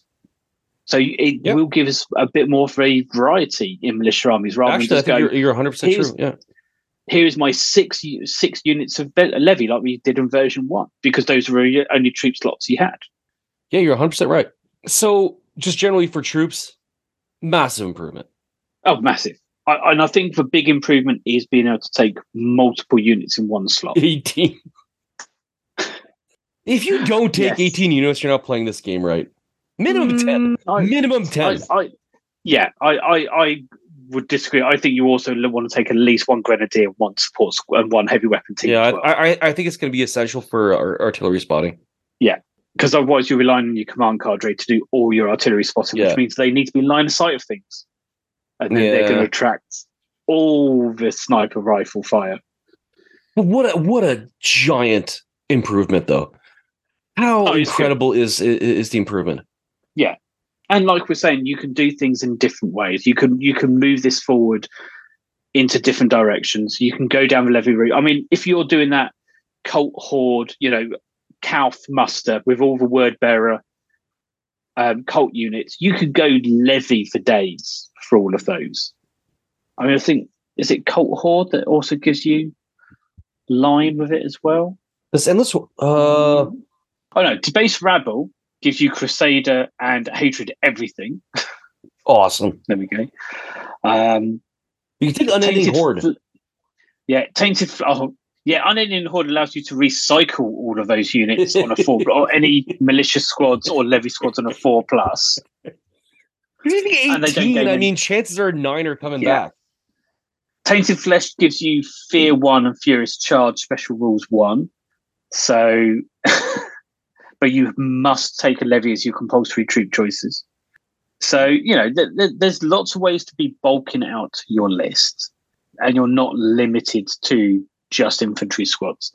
But yeah, they're, they're stronger, and I think just in terms of their war gear, they're stronger because last time you had what the the auxiliary rifle to begin Yep. with, and then you had to upgrade to las carbines or, or las rifles. No, you start with the las carbine. las guns. But you, Right. yeah, you do now. Yeah, No, you always and start also with the last. I mean, like, Um, no, las time you started with the auxiliary rifle, which was horrifically terrible. oh, that's weapon. right. Yeah, yeah. Um, So auto yeah, they start with the las guns. Oh, I didn't even notice that. They start with the last Yeah. guns now. Or- That's or- huge. They or can shoot rifles. 18 inches. Uh, sorry, 24. Because before it was 18. Yeah, Yeah. the, the auxiliary las rifle Yeah. was uh was uh, was was 18. 18, yeah. So there is no difference between las guns and las rifles now. So auto rifles are 24 inch range, strength three. Oh no, there's yeah, there's a difference between uh, the the auxilia uh las rifle. Yeah, the las ri- the las rifle. There's a difference. Las carbines, 18 inch range, strength three, AP six, but assault two. So if you really want fast moving units, you can upgrade some things to las Yep. carbines. Stub carbines are 12 inch range, strength three, assault three. So not quite as good as a las one, not nowhere near as good as a las carbine, but significantly cheaper. But you do get an extra shot. So assault three at 12 inches plus that means you can run and charge you can shoot and charge can't you so there you go that's something to consider so you know i like the fact there are different choices in weapons uh las long las 48 inches strength 6 ap4 heavy one sunder pinning and sniper it's not a bad Beauty. weapon is it Beauty. um where's the standard sniper rifle sniper rifle is Wait, what- 72 strength 5 What in this list can take a las rifle? Um, with the Armory of Old Night, any than one who Oh, has a yeah, las yeah, yeah. gun Gotcha, can gotcha. exchange for a las rifle. Because las rifles automatically come with blast charges as well. Yep. Oh, So, know, I face uh, auxilia all the time. Yeah, range 18, strength 6, AP4. That's a shock for people when they get up close, isn't it? Oh, hello, automata. Bang. Yeah. So, what I think we're trying to say from this is there is a lot of options to make. Um, you know, you, you're not fixed to as many things. I was just looking at auto pistols actually. Auto pistol strength nine, AP three, but uh, sorry, strength range nine, strength Yeah, three, but sure pistol that's two. Pistol two is pretty good What's for a pistol? two? pistol. What's pistol two? Well, uh, pistol pistol means you're using close combat, but pistol two means you get two shots at that nine inches rather than just one. Oh, excellent. Yeah. There's so much good stuff in here. Um. Okay, so I think that's gonna uh, have to be it for for today's episode of the militia. Yeah. So we, we went through HQ and troops. Uh, next episode we'll go through elites and uh, fast attack and heavy sport, which might be another Cargo episode. eights. Who knows? Who knows how many episodes it's gonna be? talk about we can You talk about militia so cargo eights. Cargo, Uh, cargo weights. Yeah, we're gonna talk about cargo weights too. Oh, this is so uh, this is so great. So, w- what would be your general conclusion up to now? I'm really enjoying it. Um, I think, let's face it, if you go against an Astartes army or even a Solar Aux army, you're going to struggle. You are going to struggle, but you're going to have a lot of fun. And I think that's the key thing about this armor list is it's fun There's a loads of modeling choices. You're free to make your own decisions. You can very much personalize this. You know, with the Astartes Legion, you got 18 choices. You have to fit into one of those 18 choices. Solar Aux, you're locked into the nine cohorts styles they have. Mechanicum, you've got Cybernetica or Taghmata or Redactor. You know, the, the other arm list, there's a lot of limited choices. Militia is have all these provinces, customize your army however you want. Off you go, have fun. This army will struggle until you send in the next wave. And yeah. Most importantly, power armor is for posers.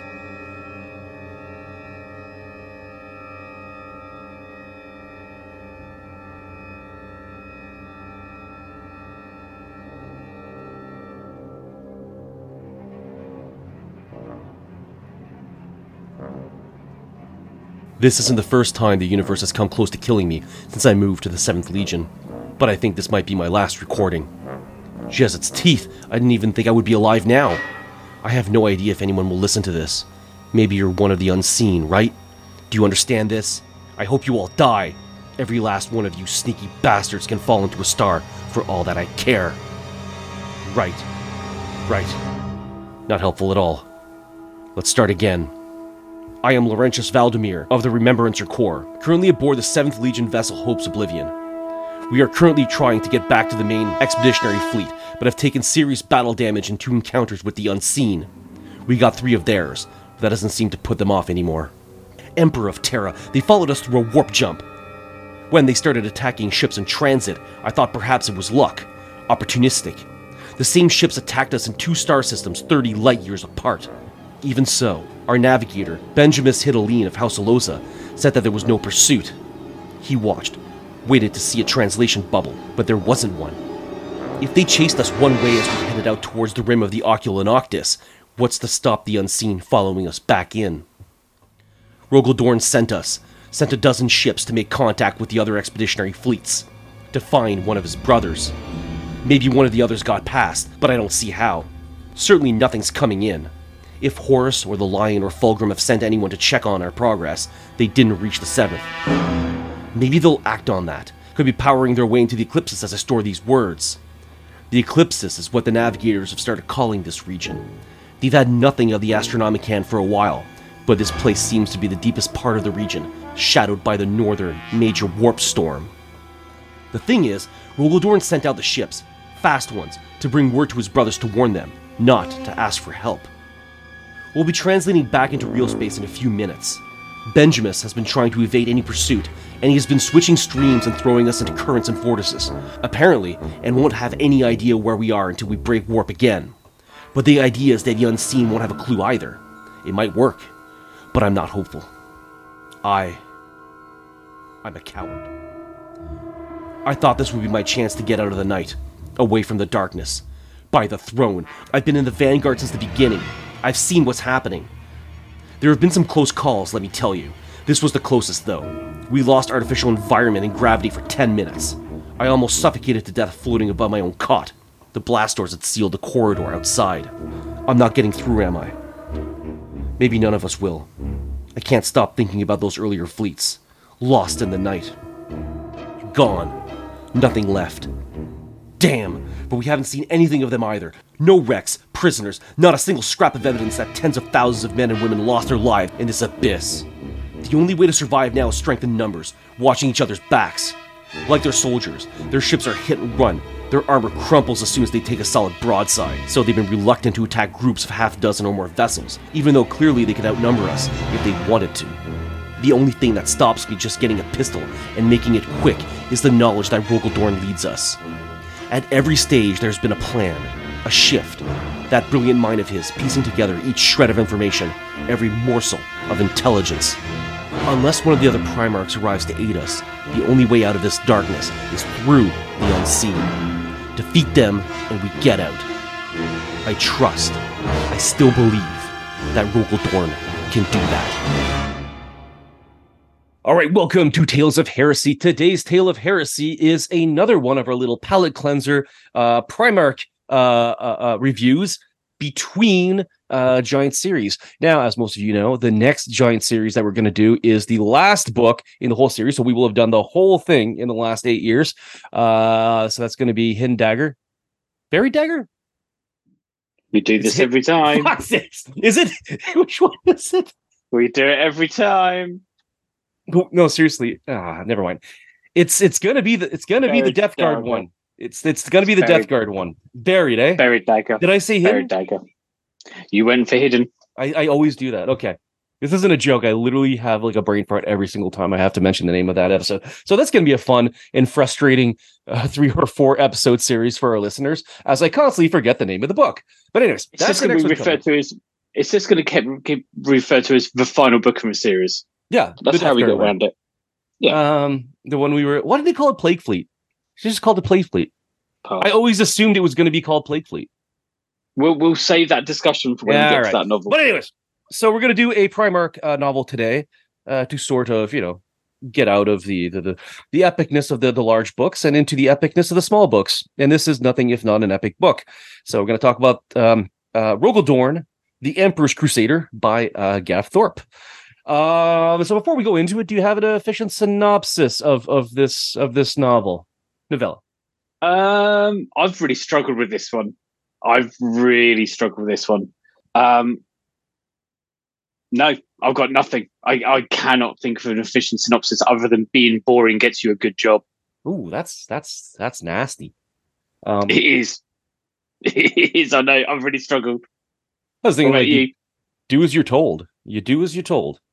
No, yeah, that's the, that's the, the basic idea of it. Some people are. Uh, what was the, what was the old Angron quote where he stopped being warhounds because dogs obey? Yes. Like yeah, that, not the the the, the space yeah, wolves are aren't. You're not wolves. Dogs obey. Yeah. You're dogs, and that's why we're no yeah. longer dogs. We're no longer hounds. Hounds obey. Well, so do fists. It seems. It really does. Um, I'm going to be straight up front and honest on this one. I really did not like this book. Really? Yeah. I actually yeah. really liked the, it. The, the only part I liked in this book, well, the, the, the, this elements I liked. I liked seeing the interactions between Crusade era Primarchs because that's always fun. It is, yeah. And I like the ending, not because it just meant the novel was over, but I liked the twist at the end. It was quite a lovely twist.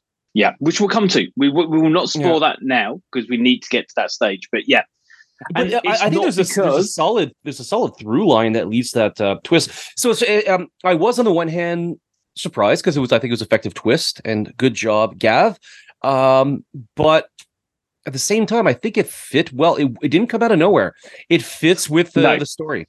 It, it fits with the story and it fits with the Great Crusade themes. But it's not an obvious Great Crusade theme, is it? So, okay, let's let's put in the background to the novel. Let's put in the background to the novel first, for, or the novella. So it kicks off with Rann, uh, Fafnir Rann, and Sigismund at the siege of Terra, right at the beginning of the siege. Just as we assume this the Sol campaign has been ended, Horus's fleets are in orbit, and they're looking out across the devastation of what's coming, and they're talking about why were we chosen? Why was the Seventh Legion chosen to remain on Terra? Malcador appears and basically tells them or reminds them of the story of the Night Crusade.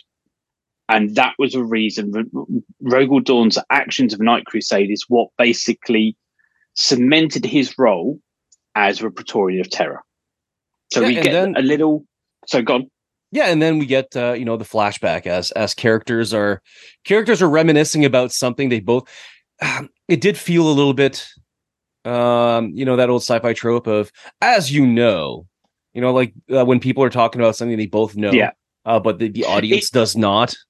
It's, it's not classic... that pops in right yeah, it is Malcador, the good old Malcador. Um, it's it's one of those classic sci-fi TV shows, isn't it? That they have a flashback episode to explain something from a character's past. Yeah, well, let's be honest. All the Primarch series are kind of like that. They are, but this one felt like it even more because we started with something in the present and then it led to us to the past. All the other, the majority of the other Primarch novels, they are just set historically. So it's like reading a historical novel. Yeah. This one was very much a very clear. You are here because of these events. Let's let's talk about what these events were. Okay, so what were the events? Why would, So the why does this tell you everything uh, uh, according to Malcador? Why does this answer the question of why is it us? Why was it the Imperial Fists that were given the task of returning to Terra, while you know Guilliman would have done a good job? I think. Uh, to be to be honest, we don't say a lot of nice things about Guilliman, but frankly, Terra would probably look like a much nicer place if Guilliman was in charge, doing all the administrative work. I, I think if you listen back to previous episodes, we're quite positive about Guilliman. Yeah, I don't think we've been as mean as uh, as sometimes I think we've been. No, I, I, I think generally we're quite positive about Guilliman because we can appreciate a good empire builder. He's pretty good at what he does. He, he's good at what he that. does. Yeah. At setting up a heretical second imperium while the emperor is busy fighting for his life. He's pretty good at that. Let's let's face Yeah. it. Do, do we Um, like Guilliman now? We've always we've always liked the Dark Omega section Yeah, of the guess so. Ultramarines. Oh yeah, I know that's what the Black Omega. Um, Yeah. uh, But no, yeah, there- so- there's, there's some fun. There's some fun uh, psychic stuff in this too. Uh, that you could you you you would see out of uh, the Psychor. Yeah, absolutely. So what what's going on? What's the premise of this? So this is the Night Crusade, and this is quite a big deal in the history of the Great Crusade. So it's set in the far north of the Imperium, and it's basically an area of null space. So it's beyond the reach of the Astronomican, which automatically makes it dangerous because it's very easy for fleets to get lost or dispersed. There have been three previous expeditionary fleets sent into this area and all contact with them have been lost. So, and it's let's be honest, it's quite unusual to lose complete contact with an expeditionary fleet. Normally, that suggests they're completely wiped out because if they're lost, there, there's normally indications about why they've been lost. But in these cases, nothing has been received at all. So the Emperor actually dispatches four Primarchs to this crusade, and that by itself tells us a lot about the importance of this crusade. So who does he send? He sends Horus, which in this case is the Primarch of the Lunar Wolves. He sends Dorn and the seventh. He sends Fulgrim and the third. And this is once the third have become separated from the Lunar Wolves, so they are they've they've recovered from their genetic issues, we'll, we'll say. And we've also got the first Legion led by Lion El'Jonson, who has only just taken over the Legion and started on his Great Crusade journey. So he's very young, he's very inexperienced, and he wants to prove himself. So this is very imperial too. So we send three Oh, yeah. three expeditionary fleets into a sector. They're all destroyed. Let's send four. See what Let- happens. Let's send four, sent but led by four Primarchs. It's not just four other Yeah. expeditionary fleets. Yeah, I, would imagine that the, the, the, the, the, the expeditionary fleets they'd sent before were like um what is a small one that got in that gets in trouble at murder? I don't remember um in, in, in Horus Rising. So like a very like a small Oh. fleet. If there was a Astartes at all, there'd probably be like a few companies. Um Yeah. so no, now It's there's imperial- it- legions. Yeah, and they do mention that the entire legions go, don't they? I mean, to be fair, in the case of a third, they're probably quite small. Yeah. So you know, but they do take an entire quarter of the campaign by themselves. So they they are operating at a good strength, even up if they're not the size of the seventh or the first at this stage.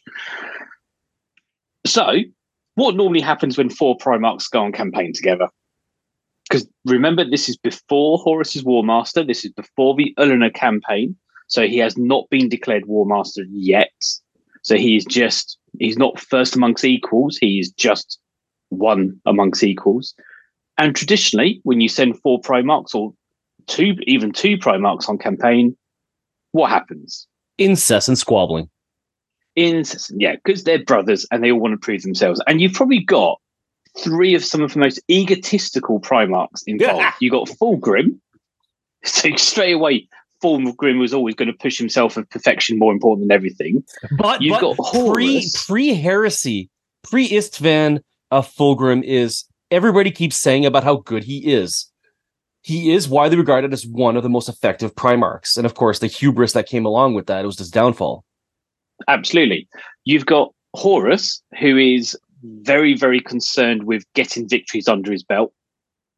Yeah, and why, why was considering one of the main reasons that uh, that that that Horus, the one of his, well, we'll talk about in a minute uh, why he's so effective, but one of the things that always comes back up with Horus, one is his strategic uh, genius, which we see uh, here and again. We just saw it in Titandeath. Um, uh, but uh, the other one is he's a masterful politician, and and he was given um, the job of War Master for a very very good reason. Yeah, absolutely. And we we do see that, but we also know he can, and the sixteenth can very much be a case of hit compliance and move on yeah. without putting the groundwork in to secure that, which we see in sixty three nineteen. Um, we've then got the Lion. Now, the First Legion always want to uphold themselves a lot more, but we also have a Lion who's only just started with a Great Crusade and really wants to prove himself. So we know how aggressive Lion can be in pushing for victories. We saw it in his own Primarch novel. We've seen it in Russ's Primarch novel as well. A very young, inexperienced Lion is going to push himself even more. And then they seem to put in Dorn as the complete foil to all of these, don't they? Mm. So whereas the other three Primarchs are very much, we're going to go for strategic, we're going to go for quick victories. Dorn is very much no, we're going to do step by step methodical processes to get a complete to get the overall aim of what we're aiming for. And also, at multiple points throughout this story, he keeps referring back to this is what the emperor wants, and he goes by the letter of what the emperor is saying, whereas the other primarchs are a little bit more flexible. If we want to put in gaming terms, Rogal Dorn is very much rules as written rather than rules yeah. as intended. that is a really Rogal good Dorn, Yeah, absolutely. Yeah, he is very much your absolute rules lawyer. So that's all I know. If you look in this paragraph here, it clearly states this, this, and this. It can only have this meaning. That's what the rules say. And that's his personality as he comes through it. But okay, let's go back now, uh, before we go into the different strategies, uh, because the conclave uh, about the attack into um, well, the Night Crusade, uh, it really starts with um, assaults, multi-legionary assaults on two separate old human civilizations, the Scythians and what were the other ones? Oh, this is another issue I have with this book. Is it's not divided into chapters. The Damarine. Yeah. So the and the Damarine. Actually, you know what? You're absolutely right. Let's let's let's talk about the, the structure real quick. Because the structure is one of the things I absolutely adored about this book. There's good things. Tell me why I'm wrong. Challenges about this. I really massively dislike the fact it's not divided up into chapters. It's divided up into clear sections. Fine, I can handle that. The cha- having a chapter is a clearly defined section of information and it's easy to transverse between that. Now, what I do like that they have are the remembrance notes. Yeah, yeah. War. No, I, I I disagree because I think you have chapters. Just they're just not called chapters, and each chapter is a specific uh, period in time. Um, I, yes. I think I think I think what, Thor, uh, what what Thorpe did here was incredibly effective. So instead of actual, uh, you know, chapter one, chapter two, chapter three, you pretty much have separate um, self-enclosed sections for a particular uh, period in time, and then they all kind of uh, sh- uh, um, shoot ahead a few years. Um, in in some case, a few weeks, and sometimes a few years, and and in between every one of these sections, you have war reporting, where you have a rem- remembrancer, and uh, remembrancers were always a lot of fun for sort of introduce uh, sort of introducing you into the universe and sort of having a an objective view of this well objective not really objective but like dispassionate or different i think view? the important thing about what it's like what we said before about remembrances they give us a very much a human view yeah there you go it's it's disassociated from the astartes the astartes are very much we have a job to do and we're going to do it the primarchs even more so than that they've got that slight inhuman detachment whereas the remembrances are telling us what is the average human in the fleet thinking and feeling about this. And I do agree. The, the Night Crusade is a long period of time, isn't it? And obviously, you've got the vagaries of warp travel in there as well, which doesn't help. But you are correct. The novel is divided up into strategic sections, isn't it? It says, Yeah. we're going to have this section of the campaign, and then the next section is a little bit longer, the next section of the campaign, and so on. That does work effectively.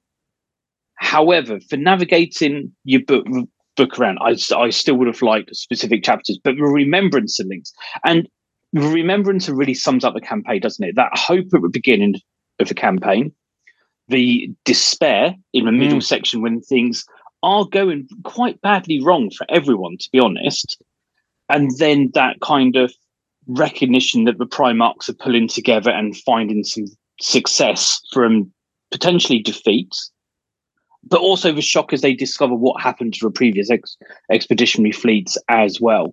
Yeah. But also, what I quite like is the remembrance uh, talking about kind of the psychological impact of being so far away from the Astronomican and therefore the Imperium, but also being out in the void for so long with no additional human contact.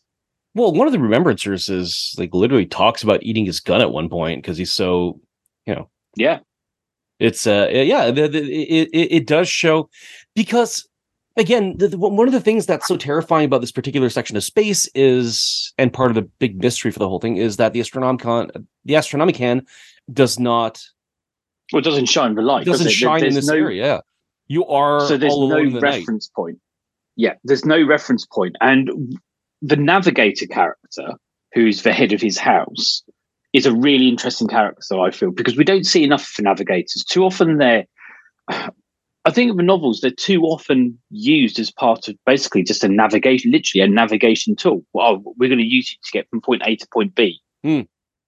This novel actually shows the real stress that the navigators are under. And this particular navigator has volunteered with the Seventh Legion because he sees this as an opportunity to raise the profile of his house, to raise the profile of his fam, his navigator family, so he can be more in running to take over the overall control of all the navigator families. So he's very much doing this not from the greater imperial perspective, but because of internal house politics.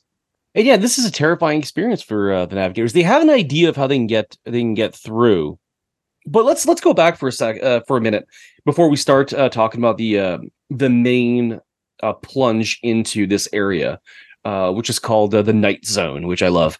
Um, something like delightfully old pulp sci-fi about about that name. Um, so first of all, the, the the the they fight two compliance actions against two human civilizations. In both cases, what what I really like about this, and, and, and it's just your standard compliance actions against uh, a civilization that does not want to, you know, that doesn't take well to uh, the imperial entreaties. Uh, they fight back, and and Dorn is kind of hesitant or tries to find a diplomatic solution, uh, much to his credit. Yep. But when they say no, then no, you're getting destroyed. Um, I love the contrast between Dorn here and a Horus when faced with the Interrex. Uh, whereas Dorn did everything they needed to do. He didn't want to spell any extra human. His orders were: "We're not here as conquerors. We're here to free uh, these civilizations. We're here as liberators. Uh, and if they don't understand that they should want to be freed, then yeah, we'll we'll, we'll crush them." Um, and Horus was faced with the same problem. The difference is Horus actually had a doubt from it. There's still that line in Horus Rising where the Interrex tell Horus, "Why can't you just leave us alone?" And Horus is like, "That's a good point," and it haunts him. Yeah. not at no point did Dorn uh, uh, doubt th- uh, doubt himself in the way that Horus doubted himself.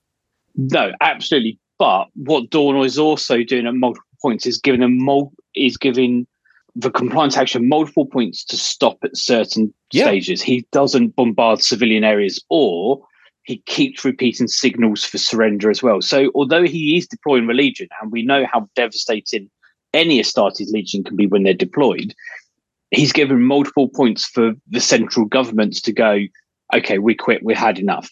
Well, those are his orders. Yeah. Those are he's, Literally, he's he- following his his orders exactly. They're there as liberators, and they have to uh, liberate these human civilizations. But he's never.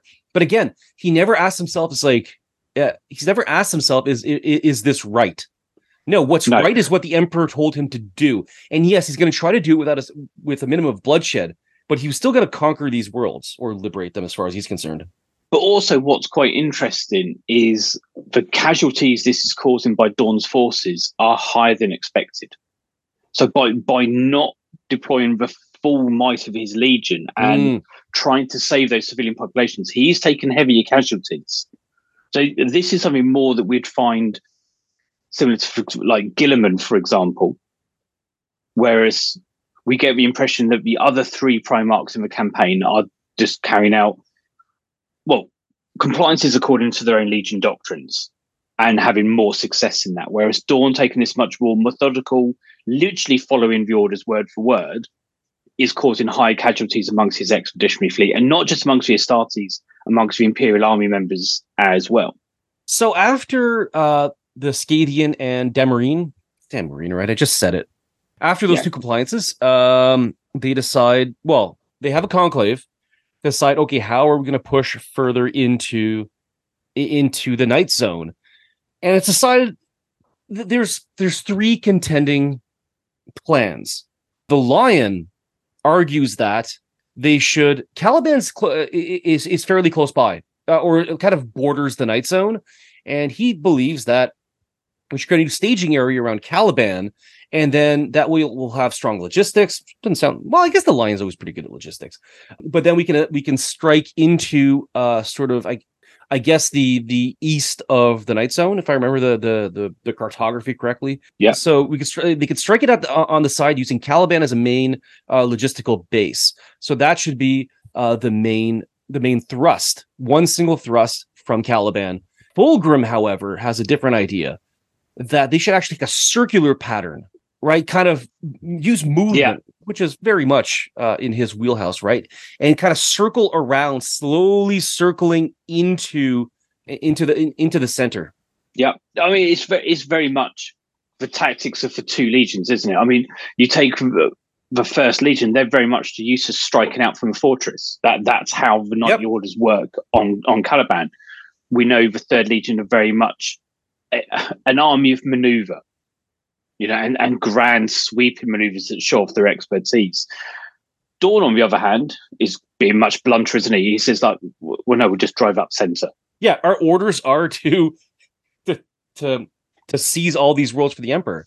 So why Yeah. are we why are we being fancy here? Just drive up to the center. We'll go into Yeah. the to the right up the middle. Yeah. They'll never expect a forward frontal attack. Yeah.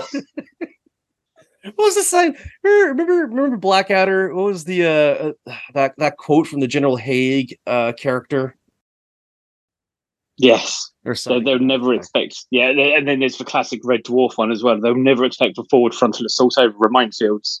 Yeah.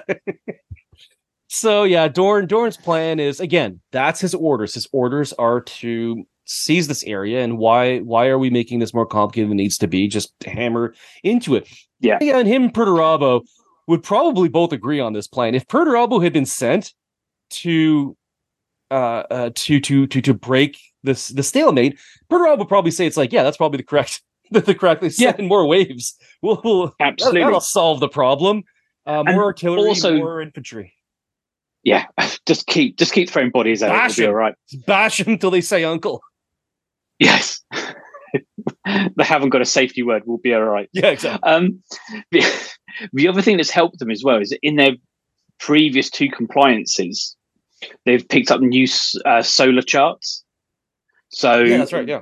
they're hoping that's going to help navigate them through the abyss. We'll, we'll refer to it as the, the abyss, the Night Crusade area. Um, and Dorn keeps turning around to the navigator and saying, Well, you promised you could make this work. You are going to make this work, aren't you? And the navigator is started to realize a little bit more as, as the tale goes on, isn't he? How much of a challenge this is actually going to be. But he's feeling much more confident about this. Now, the conclave. We have four Primarchs. Three Two of them plans. have a bit of a Three plans, four Primarchs. yeah, because Horus, shockingly, isn't committing himself to a single plan, is he? And he doesn't have his own, which I find interesting. Yeah. He shows up at the end and everybody's like, well, Horus's. Horus pretty good what he does. Um, and they're all like, okay, these are our plans. What does Horus think? And everybody's like, well, Horus is going to have his own plan. Horus doesn't have his own plan. Uh, and and and so how is he going to break the deadlock again? Depending on which brother is sent here, the deadlock is broken in different ways. Like, do yes. they go with Dorn's frontal assault right down the middle? Do they go with uh, Fulgrim's sort of circular plan of gradually squeezing uh, the night zone um, in, in in in in in in concentric concentric attacks, uh, and or do you go with the lion fortifying a, a, a, a, base on on that's already fortified at Caliban, but using the base of Caliban as a logistical hub as that castle, as you mentioned, and driving into the side of the Night Zone. What does Horus? I'm going to let you say it because it's your boy. What does Horus well, decide to do? Horus, being the master tactician and the best of his brothers, really praises them all up, doesn't he? He says, "Oh yeah, you know, Rogal's got a good point that the, the center of the Oculus Nebulus will be where, or the Oculus Noctis will be where the hardest fighting is. The seventh are the, the stronger of legions because they're the larger of legions amongst us. They should lead the way. And he really praises up all of them. So he says, well, the best plan we can certainly follow in all of these is all of them. Go and do your own things. Go and have fun. And I love Fulgrim's response. Fulgrim's response is, "Ah, decision not to make a decision. That's real wisdom." Yeah, I know. I knew, I knew that. Did, did you read that sarcastically the way that I did? Oh, massively, massively. But I like Horus's response. It's because I tell the best war stories. yeah. Oh yeah, why? Why? This is why Horus, Uh, yeah, why Horus is considered uh, the best of us because I tell the best war stories. Um, yeah. This, this is this is the this is the Horus this is why the uh, Horus is the War Master. It's not only, again, as I mentioned, his strategic acumen, which is second to none, but they're all pretty good at it. And, and depending on what you want to do, Horus is the War Master for a reason, as we keep mentioning. But one of those reasons is he's a politician. He's a consummate yeah. diplomat and politician, and the way that a lot of his brothers are not this is it. He knows how to get the best from his brothers by playing to their own strength and also stroking their ego because they all have massive egos, some more than others. Looking at you, Fulgrim, but he knows to get how to elicit the best response from every single of his brothers in the best situation. And sometimes that the best way to do that is go and do your own thing. Yeah, I, I think that a, a horse immediately understood that the squabbling wasn't going to end. Uh, if no. he decided on one side, the other two would get jealous because these are three quite arrogant Primarchs. I'm sorry, there a lot of Imperial Fist. Yeah. Well, no, Dorn isn't arrogant. He's very arrogant. Um, yeah, and and, and the, the, the, so you have a situation where. Uh, like fucking good thing is is not there too, but you have a situation where they're not going to stop arguing. They're not going to stop bickering. Uh, if you no. choose one over the others, the other two will feel slighted. The best course of action is just do your split them up and of course, the idea is like, well, the whole idea of sending four expeditionary fleets at the same time is because they sent three one at a time and they all got destroyed. Yeah. But again, as you mentioned earlier, these these are full this, legions. This is the imperial method of war, isn't it? Is if all else fails, we'll just send more bodies in. Yeah, exactly. You know, we, we can win a war of attrition. At any point, that's all the emperor ever fights is a war of attrition. Yes, they've got some fancy talent. You've got spear tip tactics. You've got the white scars with their cavalry modes. You've got, you know, the siege breakers amongst them, like the fourth and the seventh. But fundamentally, what it comes down to is we will have more bodies than you to throw into this campaign. And fundamentally, we've seen multiple times in these Primarch books that they come up against quite superior forces. But what allows the Imperium to win is we can just keep throwing bodies in. Yeah it is one of the interesting themes in the Primarch books that a lot of the time during the Great Crusade, the Imperium winds up fighting uh, civilizations that have more advanced technology than them. And this is a perfect example. And this, yeah. Oh yeah. Well, let's because... go into the. Uh, let's go into the. Uh, what what what they wind up calling the unseen. Like, what yeah. was it that destroyed those three expeditionary fleets? Lovely little mystery going in. Yeah, and I like how they built up the mystery. I, I like how we had that mystery for quite some time. because it starts off, doesn't it? Where and it now moves to mostly the, the Seventh Legion's perspective, which you'd expect. This is the Seventh Legion Primarch novel, and Dorn is basically making his fleet go en masse. It's basically a big a big wedge, isn't it, going into the central space? And relatively early on, they lose a flotilla of ships. They're just knocked out completely. And an Imperial Fist captain actually offers his resignation over this because they were under his protection and he didn't see what what destroyed them. And one of the things that I like liked about this middle section of the novel was that build up of we don't know what they're coming up against. Are they Xenos? Are they human?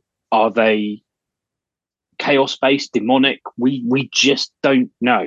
And I liked how they build up that area of tension. And because we were only seeing it from first of all the overall command section with Dorn, and then we sometimes we're only seeing it from Remembrance's viewpoint. We never got the viewpoint of the people who were engaging with these unseen enemy until the point where they do make the final contact. So this is a force that this is an enemy that keeps ambushing them. Uh, they seem incredibly concerned about making sure that the Imperials know a, a minimum about them.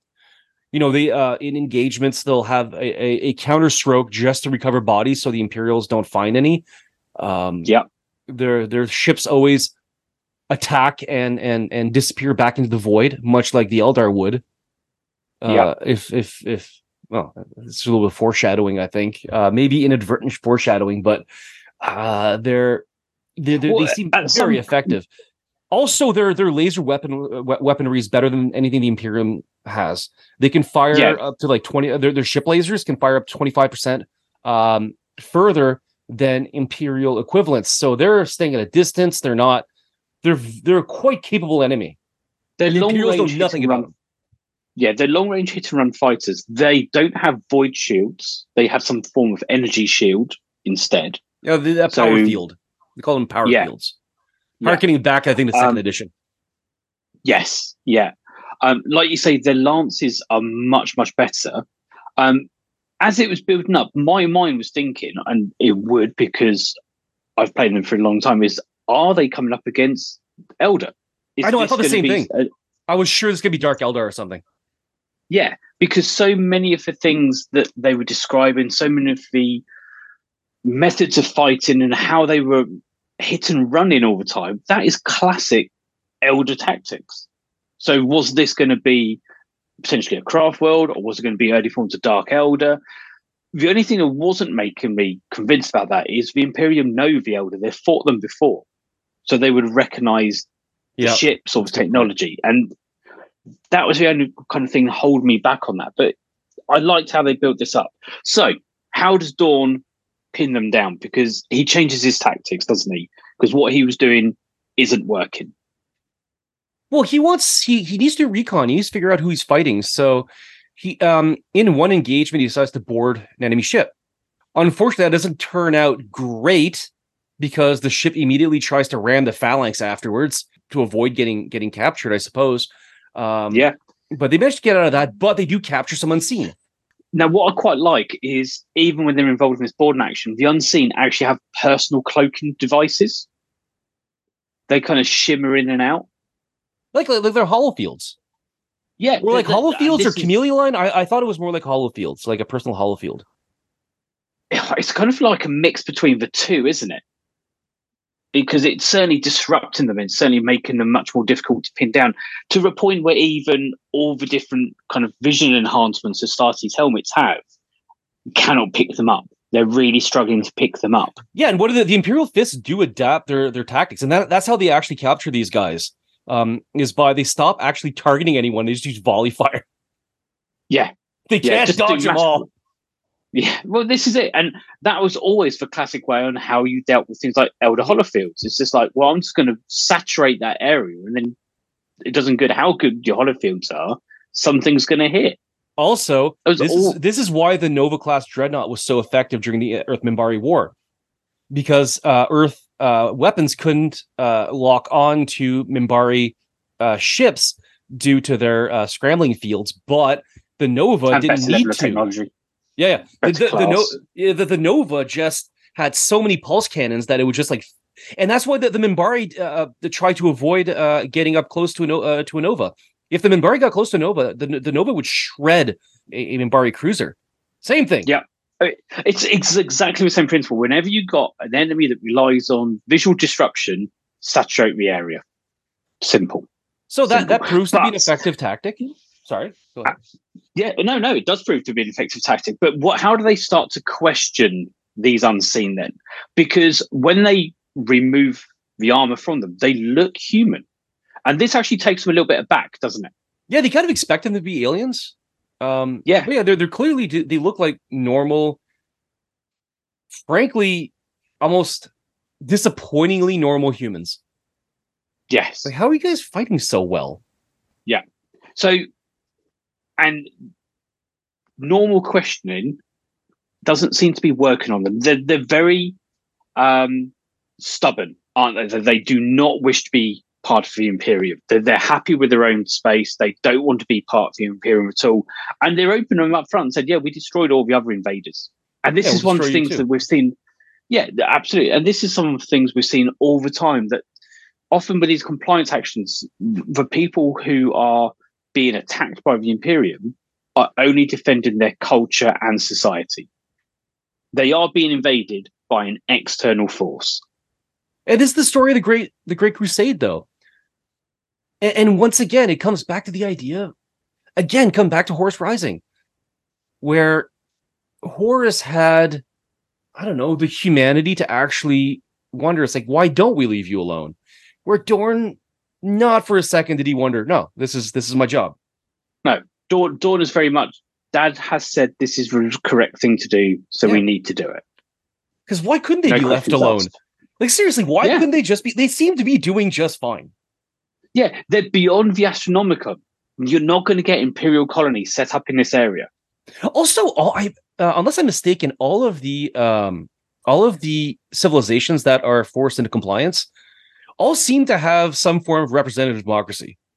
Uh, quite often, yes. Or if it's not a full democracy, it's very much a council of, elected. Yeah, kind of. Well, I guess the Council of Terra would be similar in this period, in this time period, but none of these have like of. emperors or single leaders.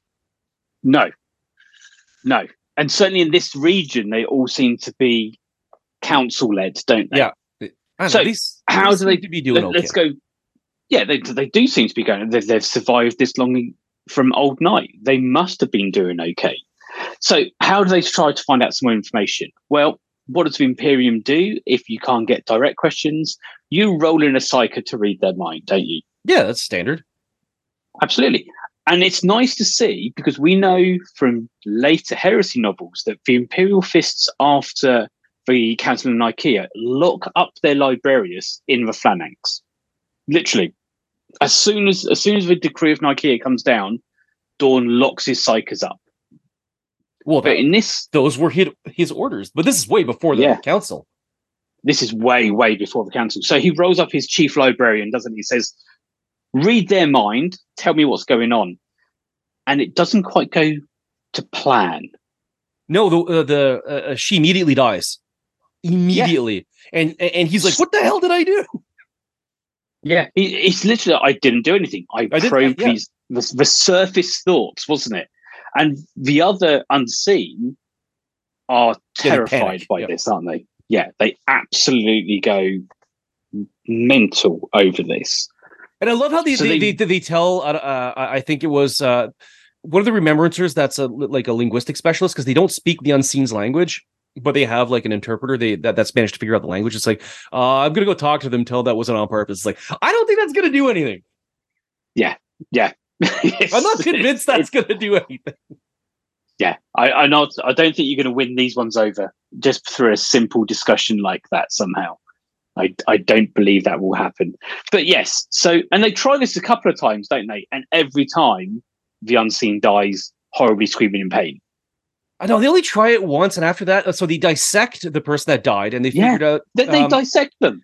Yeah, yeah. Uh, the other ones actually, Adorn sets them free. He he gave gives them a bunch of like you know pamphlets about the imperial truth and, and sends them back to try to well maybe they can convince them that you know would you like to hear about our Yeah. would you like to hear about our lord emperor so yeah he sends them back into uh the um, the unseen's uh, empire uh hoping that they convince them. it's like no no the imperium uh um, definitely uh used uh psychic powers to kill someone in front of us but i don't think they they mean us any harm. Also they're, they're presently invading us.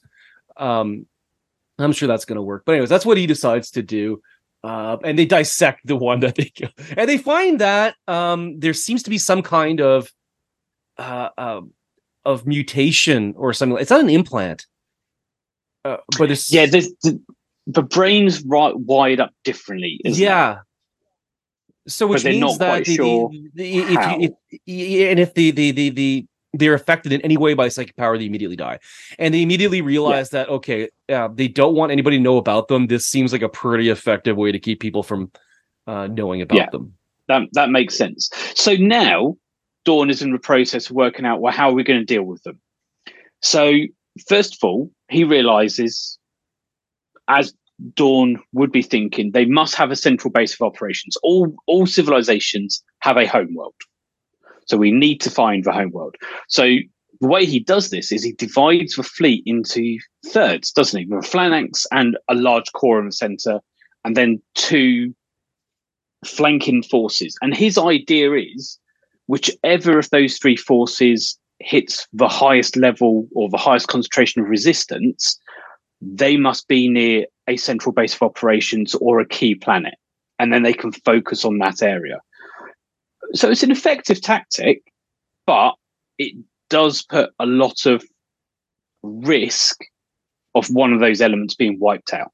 And by the way, around this time, I think a little bit before this happens, uh, they do have another conclave with the other uh, um, the other primates. Oh, we almost forgot about this bit. I, I think this is just before Yeah. they capture the unseen.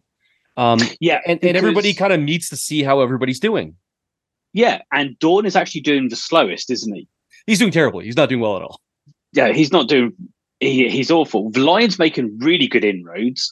Fulgrim's having a whale of a time, and we assuming because Horus doesn't really talk much once again, but we assume he's doing pretty well as well. Oh, that's a fair assumption. Dorn, which is yeah, Dorn is doing by far. yeah, within a few years of the Night Crusade, they've liberated about a thousand worlds, and only about ten percent were liberated by the Imperial Fist. Not great. Yeah.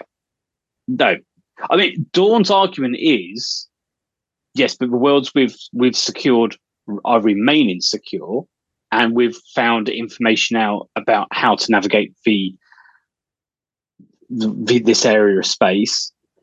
But the line is very much tangible. Of, "Do you- your method is too slow. You need to change your tactics and really pushing on him. And how does that go? Not well. Not well. No. So yeah, the the, the lion. I, guess uh, Dorn tells the lion that his methods aren't. Uh, I guess are kind of lazy. I think he calls him lazy.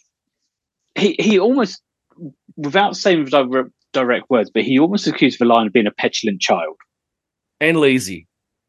and lazy. Yeah. I did not. know. How does the lion react? Because you know the, the lion is quite touchy about his sense of honor normally, isn't he? Yeah, the the the lion. Anyways, it doesn't go well, and it shows that once again, Horus is absolutely right to split everybody up. Yeah. Yeah. And it, trial by combat. Trial by combat, but here's the, Trial here's by the thing. Uh, okay, I have I have of two minds. Okay, so this trial by combat is like, oh my god, uh, Dorn's gonna fight the lion, but no, it's actually trial by champion.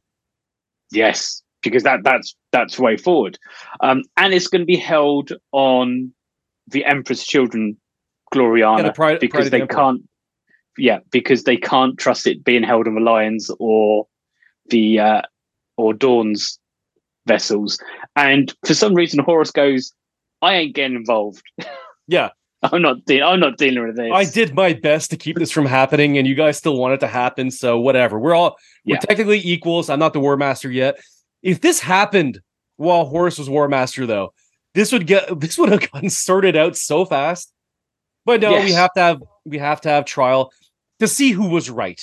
On the one hand, you Yeah. have Dorn that's saying that the lion is is is lazy and petulant, and you have the lion presumably thinking that Dorn is an asshole. It's not often I side with the lion, but on this instant, I was like, I hope his champion wrecks him.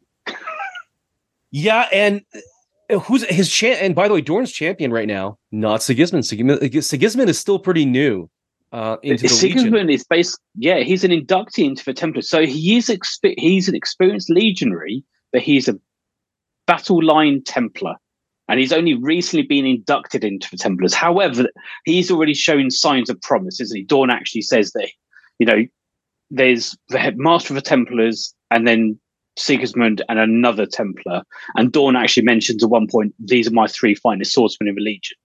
So you know, Sigismund is already starting to be noticed, but he's nowhere near the level that we that we will come to know of Sigismund in later novels. But it, does have that that little prequelitis, right? Where they they tease that, oh, maybe one day you'll be a good swordsman. It's like, yeah, we know he's going to be a good swordsman. You don't have to tease that. It, it, do you know what this reminded me of? This, you know, in episode two, Attack of the Clones, where there's when Obi Wan mentions a statement to Anakin at one point. Oh, you think you'll be you you think you're as good a swordsman as as Yoda. It's that kind of area. Yeah. It's that kind of theme. It's just like, yeah, we know Sigismund is going to be the best champion or the best swordsman amongst all the legions. You don't need to be building this up this early. Yeah, we, we know that. We know what his. Yeah, yeah, absolutely. So let's get into the fight because when they get there, the Emperor's children unsurprisingly have a fighting pit prepared in what is can only be described as an amphitheater. of course. All the Primarchs are there. Fulgrim and Horus are quite carefully sat in between Dorn and the Lion, keeping them apart. That makes sense. And the Master of Templars has chooses his weapons, chooses his you know his great two-handed sword, and the Dark Angel is sword and shield, which raises some eyebrows, doesn't it, amongst Imperial fists? Yeah, I think the uh I think the fist came into this a little bit arrogantly. They're a little bit overconfident, maybe because the uh the Knights of Caliban are a little bit new to the to the game. But I assure Yeah. you the Dark Angels know how to duel. Yeah. Oh, ab- absolutely. And I think what also confuses them because I think in most, although the Templars do use swords and combat shields, they don't tend to use it in duels. They just tend to fight with single blades. So it kind of raises their eyebrows that the Dark Angel champion is using a sword and shield. Yeah. So And the the- fight starts, doesn't it? It Go start and Sigismund immediately identifies what's happening. Um, I, I think the Dark Angels guy, uh, uh, the Ar- Dark Angels champion, what was his name? We should write these things down. There's no dramatis We personae should write- Whatever. No. The the Dark Angels champion, uh, he does kind of a rope a dope. Uh, just kind of a rope dope Yeah. strategy. Just kind of tires out uh the Templar who keeps attacking with his double giant blade and just kind of parries him, parries him, and he keeps closer and closer and parries him and parries him. Sigismund is just looking at the feet. He's looking at at, Yeah. at the sand and seeing it's like, oh, the, he, our guy's gonna lose because Yeah. keeps getting closer, keeps so tiring him out, keeps getting closer, keeps keeps parrying with with with, with the with the shield. Yeah. And he it was the fact that Sigismund identifies it in the first three or four exchanges and goes, Yeah, the Lions won. Yeah, and it goes on for 15 because- minutes. Yeah, and, and it's anyone who's done any form of armed combat training or martial arts tells you the footwork is the most important element. That that is that's key, and it's the fact that Sigismund looks and goes, "Yeah, we've lost," and it's over quite quickly, realistically, isn't it? Yeah, well, 15 minutes for uh for I I would think a uh a, a, a Legion champion fight is actually pretty short. Um and yeah, uh uh uh, Dorn's champion goes down, uh gets a blade to his throat and and do you yield? I yield. And then Dorn is like, "Well, that's the I way she goes. apologize. I apologize. I'm- you were right. I was wrong."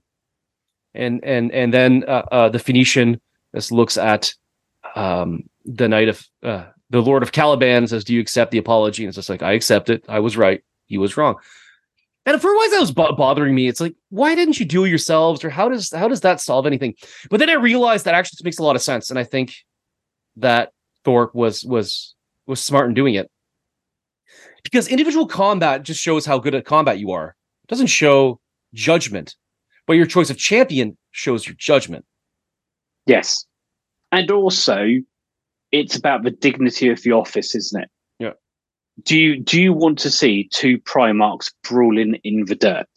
Because think about what happens when the lion fights Russ in Russ Pride. That is shocking to the legions. That their their two Primarchs are literally scrobbling, are literally scrabbling around in the dirt. You know, neither legion is prepared to accept that, and I think this is something that the Primarchs. We know that Primarchs do duel each other in practice cages, but that seems to be away from the sight of others. Because if your Primarch loses, the psychological impact on your Legion is huge. Whereas if it's your champions fighting, you're one step divorced from that, aren't you? Yeah, everybody could walk away without being too humiliated, and yeah, and it's as everybody's walking away, Dorn's walking away, kind of I don't know, not too happy. Didn't didn't even look at his champion that got like smoked. Um, and and Fulgrim comes to talk to him. It's like you know your your champion did great. Uh, there's no humiliation here. It's like I'm not humiliated. They realize that Horus had Horus told Fulgrim to go talk to him, and you know, yeah. But uh, Horus Horus once again showing why he will be the future War Master. It's just like, yeah. can you go go calm his feathers, soothe him, tell Dorn that he's loved and appreciated, and Daddy still loves him. You guys did well. On his way. Yeah. There's no shame in losing to the best. Yeah, well done. Congratulations. And, and Sigismund, though, well, like a Sigismund, Sigismund is like, uh, yeah, one of these days I'm gonna be, I'm gonna be that good. Again, there's some prequelitis here, but like it, it, it mm. you know, it, it's partially. I think it's implied that this is part part of Sigismund's uh, um, uh, motivation to train harder at dueling. Yeah, and it, on the way back to the phalanx, Sigismund and the other two Templars are summoned to Dorn to have a conversation, aren't they? And we never see that conversation. Mm. But knowing how Dorn reacts to Sigismund in the later Heresy novels and Siege of Terra, we can imagine the kind of discussion that was. And also, it really, it, it, really seems to be that the Templars are uh, are punished after this for losing, mm. in that they are sent, they are sent away from the phalanx.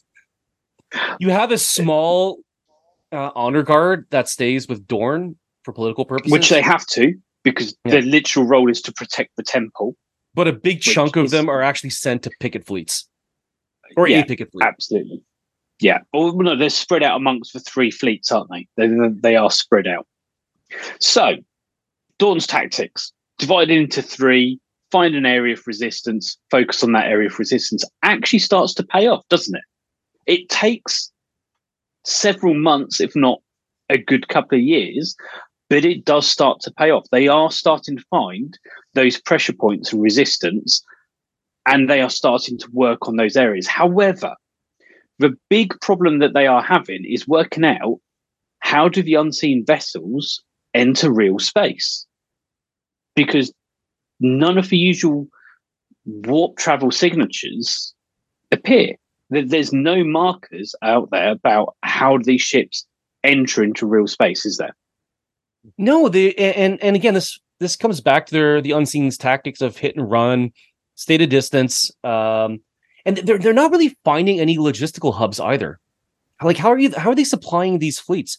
They they haven't taken any major world, like a, a no. civilized world, or with like a yeah. big population, or even any large po- even any population center. They just can't yeah. find them, can they? And so the navigator comes up with a theory um, there's uh, there are legends of these things called warp gates. They fought the Eldar though, but anyways, um, there's there's legends of these things called warp gates, and maybe they have some old, you know, dark age of technology, uh, tech that allows them to move in and out of the warp without, um, you know, without using the Astronomican, without using, you know, the standard warp engines as we would know them. So yeah, and they decide to try that theory out, don't they? And I quite like how they test this theory out because Dorn eventually finds an area of greater resistance where they think there's a population area, and he kind of spreads the, the fleet out in that area, and he uses the phalanx as bait. Yeah. Yeah, and he, he they have some navigator librarian combos. Yes, that they uh they kind of hide around the system to um because the, the the librarians can, I guess, uh, amplify the navigator's abilities to try to see where Yeah. the warp gates are. Um, and if that's actually what's happening. And one of them is like the, the chief navigator here and the chief librarian kind of are on a um, um a little ship uh where they think that the uh, they they could be. They use the uh yeah the the phalanx as as as bait, knowing that will probably be attacked, and also sending away the main picket fleets away from the phalanx to make the phalanx vulnerable. Everybody's like, "What are you doing, Yeah. Dorn? This doesn't seem like a great idea." And Dorn's idea is that he thinks he's worked out where some of these warp gates are, and he's and he's come up with a plan that when they attack the phalanx, if the enemy are attacked from a certain direction, if they go in one way, that's going to take them back to the warp gate, and if they move in a different way, then the, clearly the warp gate theory is incorrect. That's basically what it comes down to, isn't it? It's all reacting to how Yeah. the enemy reacts being attacked. And it's an incredible works. gamble, and it's pointed out that Oh, doesn't see it as a gamble at all. He's completely convinced Yeah. it's going to work. In fact, he and his first captain, because we've got a completely different first captain here, haven't we? The first captain is almost dismissed from his duties because he challenges Dorn. He actually stands up to Dorn and says, "No, I don't think we should be doing this. I think we need to call back in the picket fleets to help us now." And Dorn turns around and says, "If you do that, I am relieving you of command." But it shows how And- powerful the unseen are that they realize they're powerful enough to destroy the phalanx. The phalanx can is vulnerable enough to their weaponry that if it's ambushed in the way that the unseen tend to do things, the phalanx could very well be destroyed. Yeah. Like outside the Gloriana, there's not much that can threaten the phalanx. No, no, and even Gloriana is going to be hard pushed against the Yeah. phalanx. And this is one of the few times outside the Siege of Terra, outside the Solar War, that we've seen the phalanx in combat. Hmm. But we don't see it very often. And in the attack, it is taking some serious damage. I You love know, that it has like do- multiple Nova Cannon batteries. Damn it. Yeah, Usually Yeah. you have one I mean- Nova Cannon. That's Well, enough. it's it's the fact that on a normal vessel that carries it, the, the ship is built around the Nova Cannon. The Nova Cannon is so powerful it has to be on the prow because you need the actual acceleration of the ship to not be like knocked off your axis. I mean, it's a horrific weapon, and this has got multiple batteries, and it's just like, well, that gives you an idea about how large the phalanx is then, And, how dangerous the unseen are if they're if they're threatening this Yes, anyways. Yeah. It's a space And the station the plan same way the. Death Star is a space station. It's a mobile it Yeah. is. It- it's very powerful.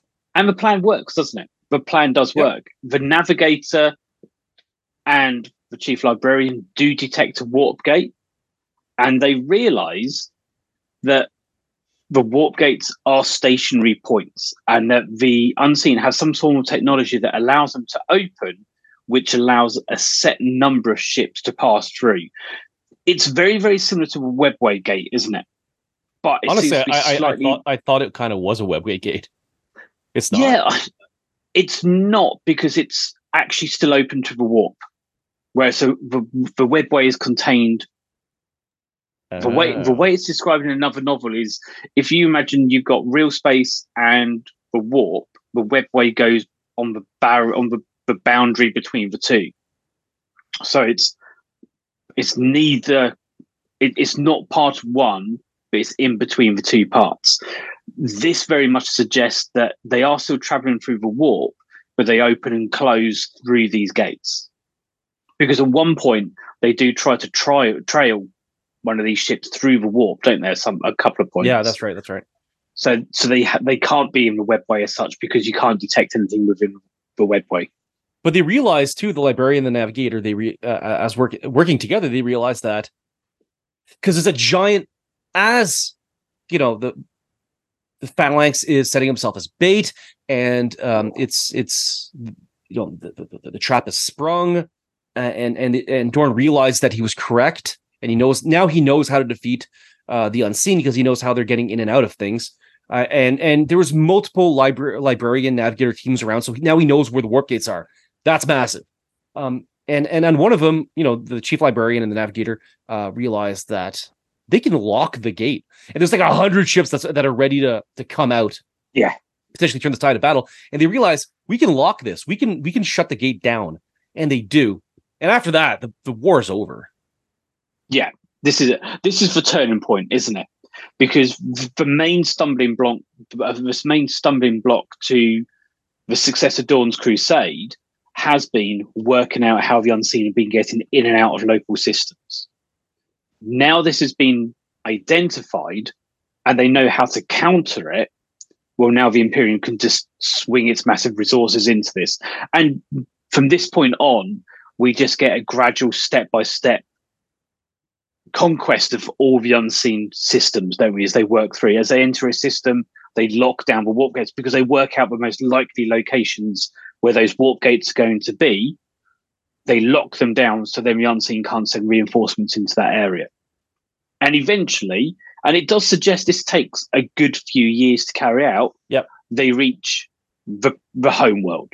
They don't reach the homeworld. No, they reach one. Uh, no, no, they reach, yeah, is it the homeworld? Oh, I thought it was just like one of their major worlds. It's it's one of the major worlds, isn't it? It is one of the major worlds. Okay. Yeah, you're perfectly correct. Um, so they they reach him, and then they they do you know a proper planetary invasion. They capture the ruling council. The ruling council officially surrenders. Um, and that's quite an interesting scene because once again they're saying so if we accept compliance who's going to be ruling us? Who's in charge? And Dorn is like, well, no, you'll rule yourselves just in our name. Yeah. Yeah, you'll there pledge allegiance to the, uh, to the, uh, the to the Imperium, to the Emperor, to the Imperial Truth. Um, they do replace lower le- level uh, administration, like bureaucracies, with imperial bureaucracies, but the actual the way that they run themselves, they can keep running themselves. It's it's the part of the Imperium's decentralized um, governing uh, structure. So it's like you guys can all keep your positions, which is a very, very uh, powerful negotiating tool when you're trying to get someone on your side. You you know yeah. you promise the local elite to stay in power. You could you have a much better chance of getting a surrender. And and I like th- this touch, you know, kind of the arguments and and Dorn also thinks to himself, it's like you know they're gonna try to do some moral grandstanding to save face. And, and and, they do warn them that it's like we can't guarantee that there won't be some some of our rogue commanders which will refuse to surrender and there might be resistance and it's like yeah we kind of expect that sure which is, which yeah is we're, we're nice prepared touch. for that that but the, the that, main that thing is when they start talking about their their you know that that that psychic thing yes and this is the part that for me was probably one of the best elements of this of this novel is because they talk dorn starts to mention their enhancements for want of a better word um, and they they talk about the fact that oh yeah, during the dark age of technology or or during the age of strife, uh, a species came along and they implanted this in us. And Dorn's were like, okay, so surely it can be removed. And they were like, well, no. Well, why would you remove it? It it protects us. Well, not only that, but it's not an implant; it's genetic. Their genetic yeah. code has been modified. Um, yeah, they're born with it. They don't install it. No, because that was one of the things I thought was quite interesting. That if it was an implant and they could remove it, well, why don't they do that with a butcher's nails with Angron? But that's a whole other question. Um, mm-hmm. But yeah, so Dorn goes, "We'll be right back," and he steps outside with his first captain of Huskarls, doesn't he? And goes, "We need to kill them all." And the first captain is understandably really taken aback by this. He's like, "Well, why? And Dorn is like, they're not human. They've been genetically modified. They've deviated from the standard template of humans. There is no compliance with this race. We have to exterminate them. And it's literally as black and white as that, isn't it? Yeah, and I also we also forgot like an uh, an important touch that this was actually used by uh, in that final assault on that world. Uh, they actually they use this as a weapon against the unseen. Uh, when they refuse Yes. to surrender, they uh, the librarians all kind of do probing probing thoughts, like really simple Yeah. librarian stuff, and they just start go like dropping dead, which is why they surrendered. Yeah. Uh, and so yeah, they realize like, well, technically you're not a human anymore because it's not like what the Mechanicum do. The Mechanicum will modify the human form, but Yeah. this is they're born with this. Uh, and, it's and like you mentioned right earlier about the Interex. The Interex had also deviated from a standard human template. But Horus was like, yeah, we can reach some accommodations here. Has Dorn The never cre- seen an Ogryn? They actually me- mention rattlings in this book. They mention Yeah. one one of those compliances. Uh, they have these little ships that pack a really big punch, and they describe as rattlings with a heavy bolter. Yeah, Abhumans exist, Yeah, absolutely. and even beastmen aren't immediately Beastmen. exterminated. They're you know they they they they they they use a slave labor to uh, work off the sin of their mutation or something like that, but they're not immediately killed. This seems like a more minor mutation. Maybe it has Xenos origins, but if if a beastman think is considered an abhuman, I don't know how I don't know how these people are considered abhumans. But again, what were Dorn's orders? bring bring humans into compliance, and these aren't humans. And I think what does it is two things. I think one, they're modified by Xenos, and two, it's a psychic mutation. It's a it's a psychic um, modification, and I think that those are the two elements. If they had been gene modified by themselves, I think Dorn would have let it go. But the fact You mean a psychic modified by- mutation like navigators?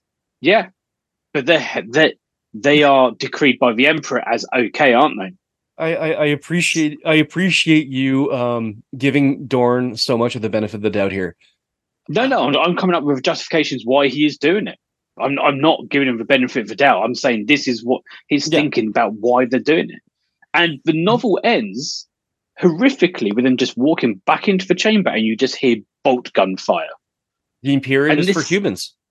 And Well, Dorn uh, and if if the Emperor if the Emperor wanted him to spare abhumans, he would have specifically said it. uh, Like you said, like navigators, like Yeah. uh, beastmen, uh, who are not spared. Probably it would have been if you're if you're born a beastman, you're probably it would have been merciful to just be killed uh, right away, as opposed to what the Imperium does with you. Um, but nonetheless, there are there is space for toleration, but I guess Dorn did wasn't specifically ordered to tolerate this, and therefore these this whole people that had fought back against slavery uh, were all exterminated. But I think what's important here is we do see the Imperium do this. Is because quite often when we have a compliance action, we see them going hard against firstly humans that resist them, or B humans which are under the control of alien races, like um, in oh the Cygnus book, where angels fear to, um, fear to tread, where you have that initial compliance action with the Blood Angels and Sons of Horus Yeah, where you've got tho- that slave race of humans. We've seen compliance actions against those because those are clearly not humans or they are too dangerous to allow to live. This is the first time, or one of a few times, we've seen a compliance action which is successful that humans are about, or a civilization is just about to be brought into the Imperium, and then something comes up that shows that they're unacceptable. And then the Imperium just turns on them. The only other time we've really seen this is with the Interex when Erebus screws everything up. I don't know. Number one, you said at the beginning of this uh, conversation that you didn't like this book, and from our conversation, I'm not convinced that's true. I think there's elements which are cleverly put together. I, I like the sense of mystery, and I think how they built that mystery up was very well done. And I like the twist at the end. I don't like the structure of the novel, and I don't like Dorn's character. And bear in mind, over the Siege of Terra books, we have said with each Siege of Terra book we've read how much better Dorn's personality has come through in the Siege of Terra books. That's and true. actually, by by End of Death Part One, I've actually got quite a lot of res- I actually had quite a lot of respect for Dorn, which I hadn't had before Praetorian of Dorn. This novel has dropped that back down again. He's too uncompromising. He talk we, we talk about Perturabo being cold and uncompromising and very aloof and just seeing people as numbers. Dorn acts in exactly the same way. And we've said before how Dorn and Perturabo are just mirrors of each other. This novel shows that even more strongly. Oh, absolutely. At the end of the day, it's funny. Most of these books do not tend to show. They don't do what I thought that they were going to do. Most of these books do not show the Primarchs in a wonderful light. I think what no. they do show is that in all of their cases, there's character development. Um, yes, I, I, like that. They're all very they're they're all quite different because we were talking about after the Ferrus Manus one, which is my favorite one. Uh, the Ferrus Ferrus Manus is oh, looks horrible after that. He looks like an he looks like a competent asshole, but a complete and total asshole. Um, Dorn here just looks I don't know. Um, it, it Dorn does what he's told. He he does uh, which is at the end of the novel. That's what Malcador says to Sigismund yep. and Fafnir, isn't it? It's just like that's why your father was chosen to return to Terra. It's because we could trust him because he does as he was told. That just doesn't look. And again, it comes back to what I was talking about with Angron. Say what you will about Angron, but dogs obey. We're no longer dogs. Um, yeah, and I, I, would say that's criticism of, of Perturabo, uh, uh, is that oh yeah, per- Perturabo criticism will, of Perturabo is not so much that he'll do it as he's told, is that if you give him a job, he will see it through, and no matter what. Uh, his his his word is unbreakable, but it's not so much the situation that you can just t- tell him to do something and he'll do it unquestionably. Yes, I he says he's going to do something, he'll do it, but it's not the same thing as saying that he will do anything that you ask him to do the way that Dorn will do anything you ask him to do. And honest, and I don't want this to to disparage Dorn because you need uh, people that will obey, and Dorn obeyed. Oh, yeah, absolutely. And it's interesting what you're saying because we've read a good half of these Primarch novels now, haven't we? And I think this is the one I've least enjoyed. But like you said, I think scarily the, the one I've enjoyed probably the most. Yeah, that one was great. Yeah, it was really really good. Yeah, that that that but once again, it's an interesting compliance action, isn't it? Yeah. it and it doesn't show the Primarch in the best light. But I don't think it, again, I don't think it needs to uh, to, to no. show them in the best light. Um, I think the the Ferrus Manus one is the best one, but I really loved this one. I thought that Thorpe's char- characterization of the enemy was just so cool. There was a nice mystery uh, in, in, the middle. Uh, the the the swerve at the end was fantastic. I really did enjoy it. And I think maybe I, I enjoyed it more because I kind of dislike the Imperial Fists, which made me a little bit more like, yeah, Dorn's an asshole, and I enjoy seeing that. Um, I, I, thought all, all, the human civilizations were really interesting. Um, Dorn does come. I, I don't want to see he comes across as a more complex character. He comes across as, I think, a more interesting character for all his flaws, but his flaws are mm. glaring in this. Yeah, yeah, I did like how the Xenos were never named that modified the unseen. We we yeah. can infer it's Eldar, and it kind of makes sense for it to be Eldar, but it's never confirmed. And I liked that. I like having that air of mystery because it could just be one of the many hundreds of Xenos races which have been wiped out by the Imperium during the Crusade. Doesn't have to be one of the main ones. Could just be a small subspecies. But yeah, overall, it was all right but there are better ones out there. So we last can draw one? a line on that, can't we? Doing the last one next? Buried Dagger. I'll be right yeah. back for two week hobby challenge.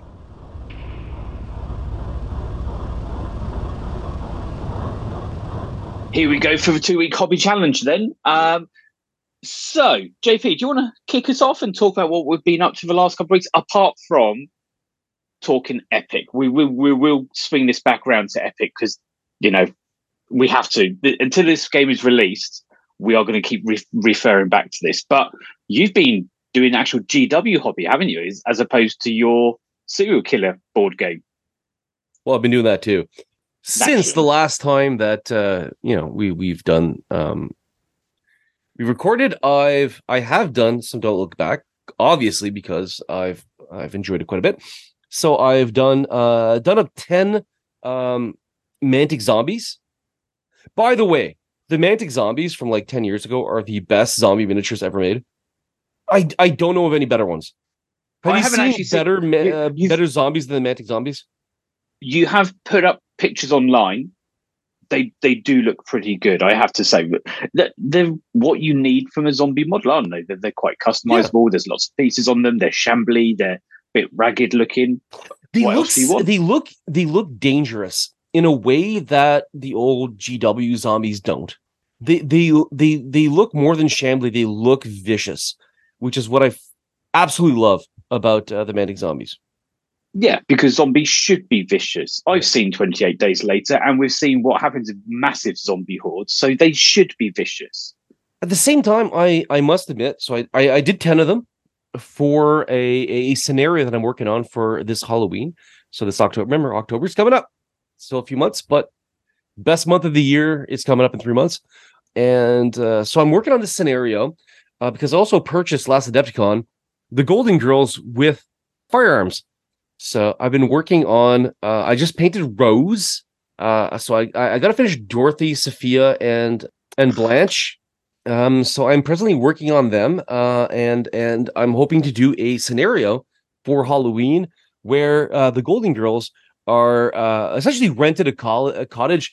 I'm assuming probably Stan. Remember, y- y- did you watch the Golden Girls when you were a kid? I know of it. Yeah, I'm, I'm aware of it. I, Oh, you I didn't watch it? say I, used to watch it with my mom. watched it. Um, Yeah. It's it's not. I'm very nostalgic uh, for the Golden Girls. Um, well, Dorothy's ex-husband Stan is worthless, uh, and, and is one of the great recurring uh, characters in the show. So I'm assuming he he lends the Golden Girls his cottage, forgets to mention that yeah, it's full of zombies. But yes, you are completely right that I did do some actual GW hobby because I'm jumping into Necromunda. About time. I am Let's getting into Necromunda. You know, Miles and I have been into Necro for quite some time, and we have been talking about what a good game it is. So finally, I never, I, you've I, I, I, I, I never listened to you guys. we're aware of that. If it's taken you till now to get into Necro, so what game are you doing? Come on.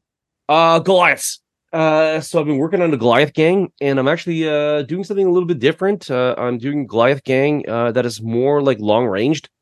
So uh, should be uh, an interesting project. Uh, so I've got most of the gang put together, and I am also bringing back one of the greatest characters in the history of this universe, Dak Ruthie, who, who's part of the Halfirian campaign. But I'm using his model as a Goliath uh, brute, I believe it's called.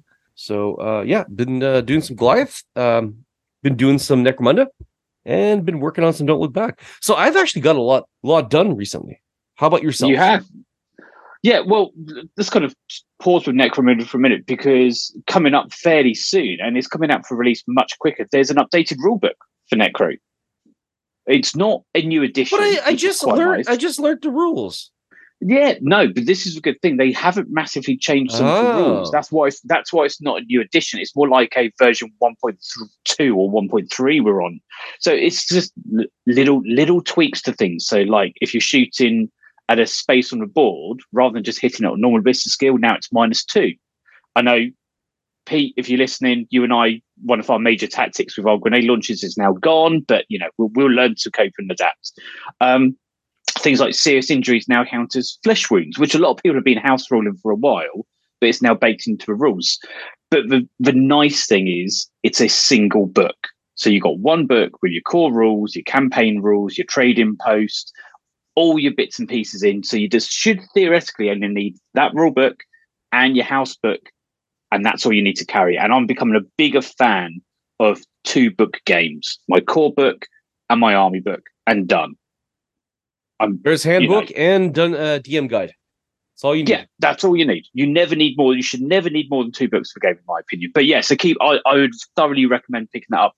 I'm really happy because I've got a gaming weekend coming up in August, which is going to be another Necro gaming gaming weekend, and we'll have that book by that weekend. So that that was really good. I'm really looking forward to that. But in terms of stuff that I've been working on, uh, Black Legion mostly. Um, I'm almost at the end of my second batch of Black Legion, which is a squad of legionaries, a couple of obliterators, and the good old Rhino, because you can't have an Astartes force without a Rhino. Um, I've been building some more Black Legion for another batch, so that's another squad of Legionaries and some Terminators.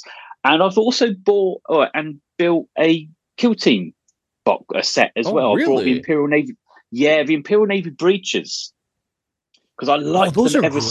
since. Yeah, they are some of the fiddliest models I've put together. Once you, well, the legs are some of the fiddliest parts put together.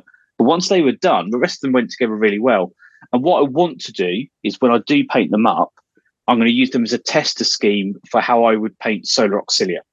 So, because I want to have it as kind of like the Breachers are the descendants of a Solar Auxilia company Oh, that's awesome. cohort. So, me if I'm wrong though. Uh, if you play uh, uh, Zone Mortalis, uh, isn't there stratagems for naval armsmen that you could use those for? Uh, there used to be. They're not in the new Siege of Cthonia Oh. book, but you could, yeah, but you could easily roll them in. It's, it hasn't massively changed, so you could easily roll those things in. And, and yes, you're correct. I could then use them as Navy armsmen for zone games of Zone Mortalis. You're perfectly correct.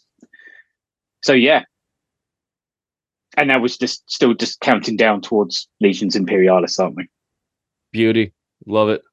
Can't wait. Can't wait. I'm I'm I'm actually getting keener for it as we're building up to it. I've been I we've been talking about it in our gaming group. I I I Go on. love that I'm already half what because I got my Titanicus again. Yeah. I've been saying this for years, and no one's been listening to me. But like this was this was a soft launch for for Epic, so I've already got my fully painted uh Titan Maniple. That's going to be a huge part of my army. Yeah. Yeah, and I think this is advantage some of us who invested heavily in Titanicus have got is we've got Titan Maniples, we've got Knights, same as you. I've got some Aeronautica, I've got some Imperial Aeronautica stuff in there. So I just need some infantry, really. It's all going to build together, isn't it? It's it's all It's yeah. so. So d- despite my kind of reluctance, possibly in the last episode, I think I'm going to have to pick up at least a small force of Solar Aux.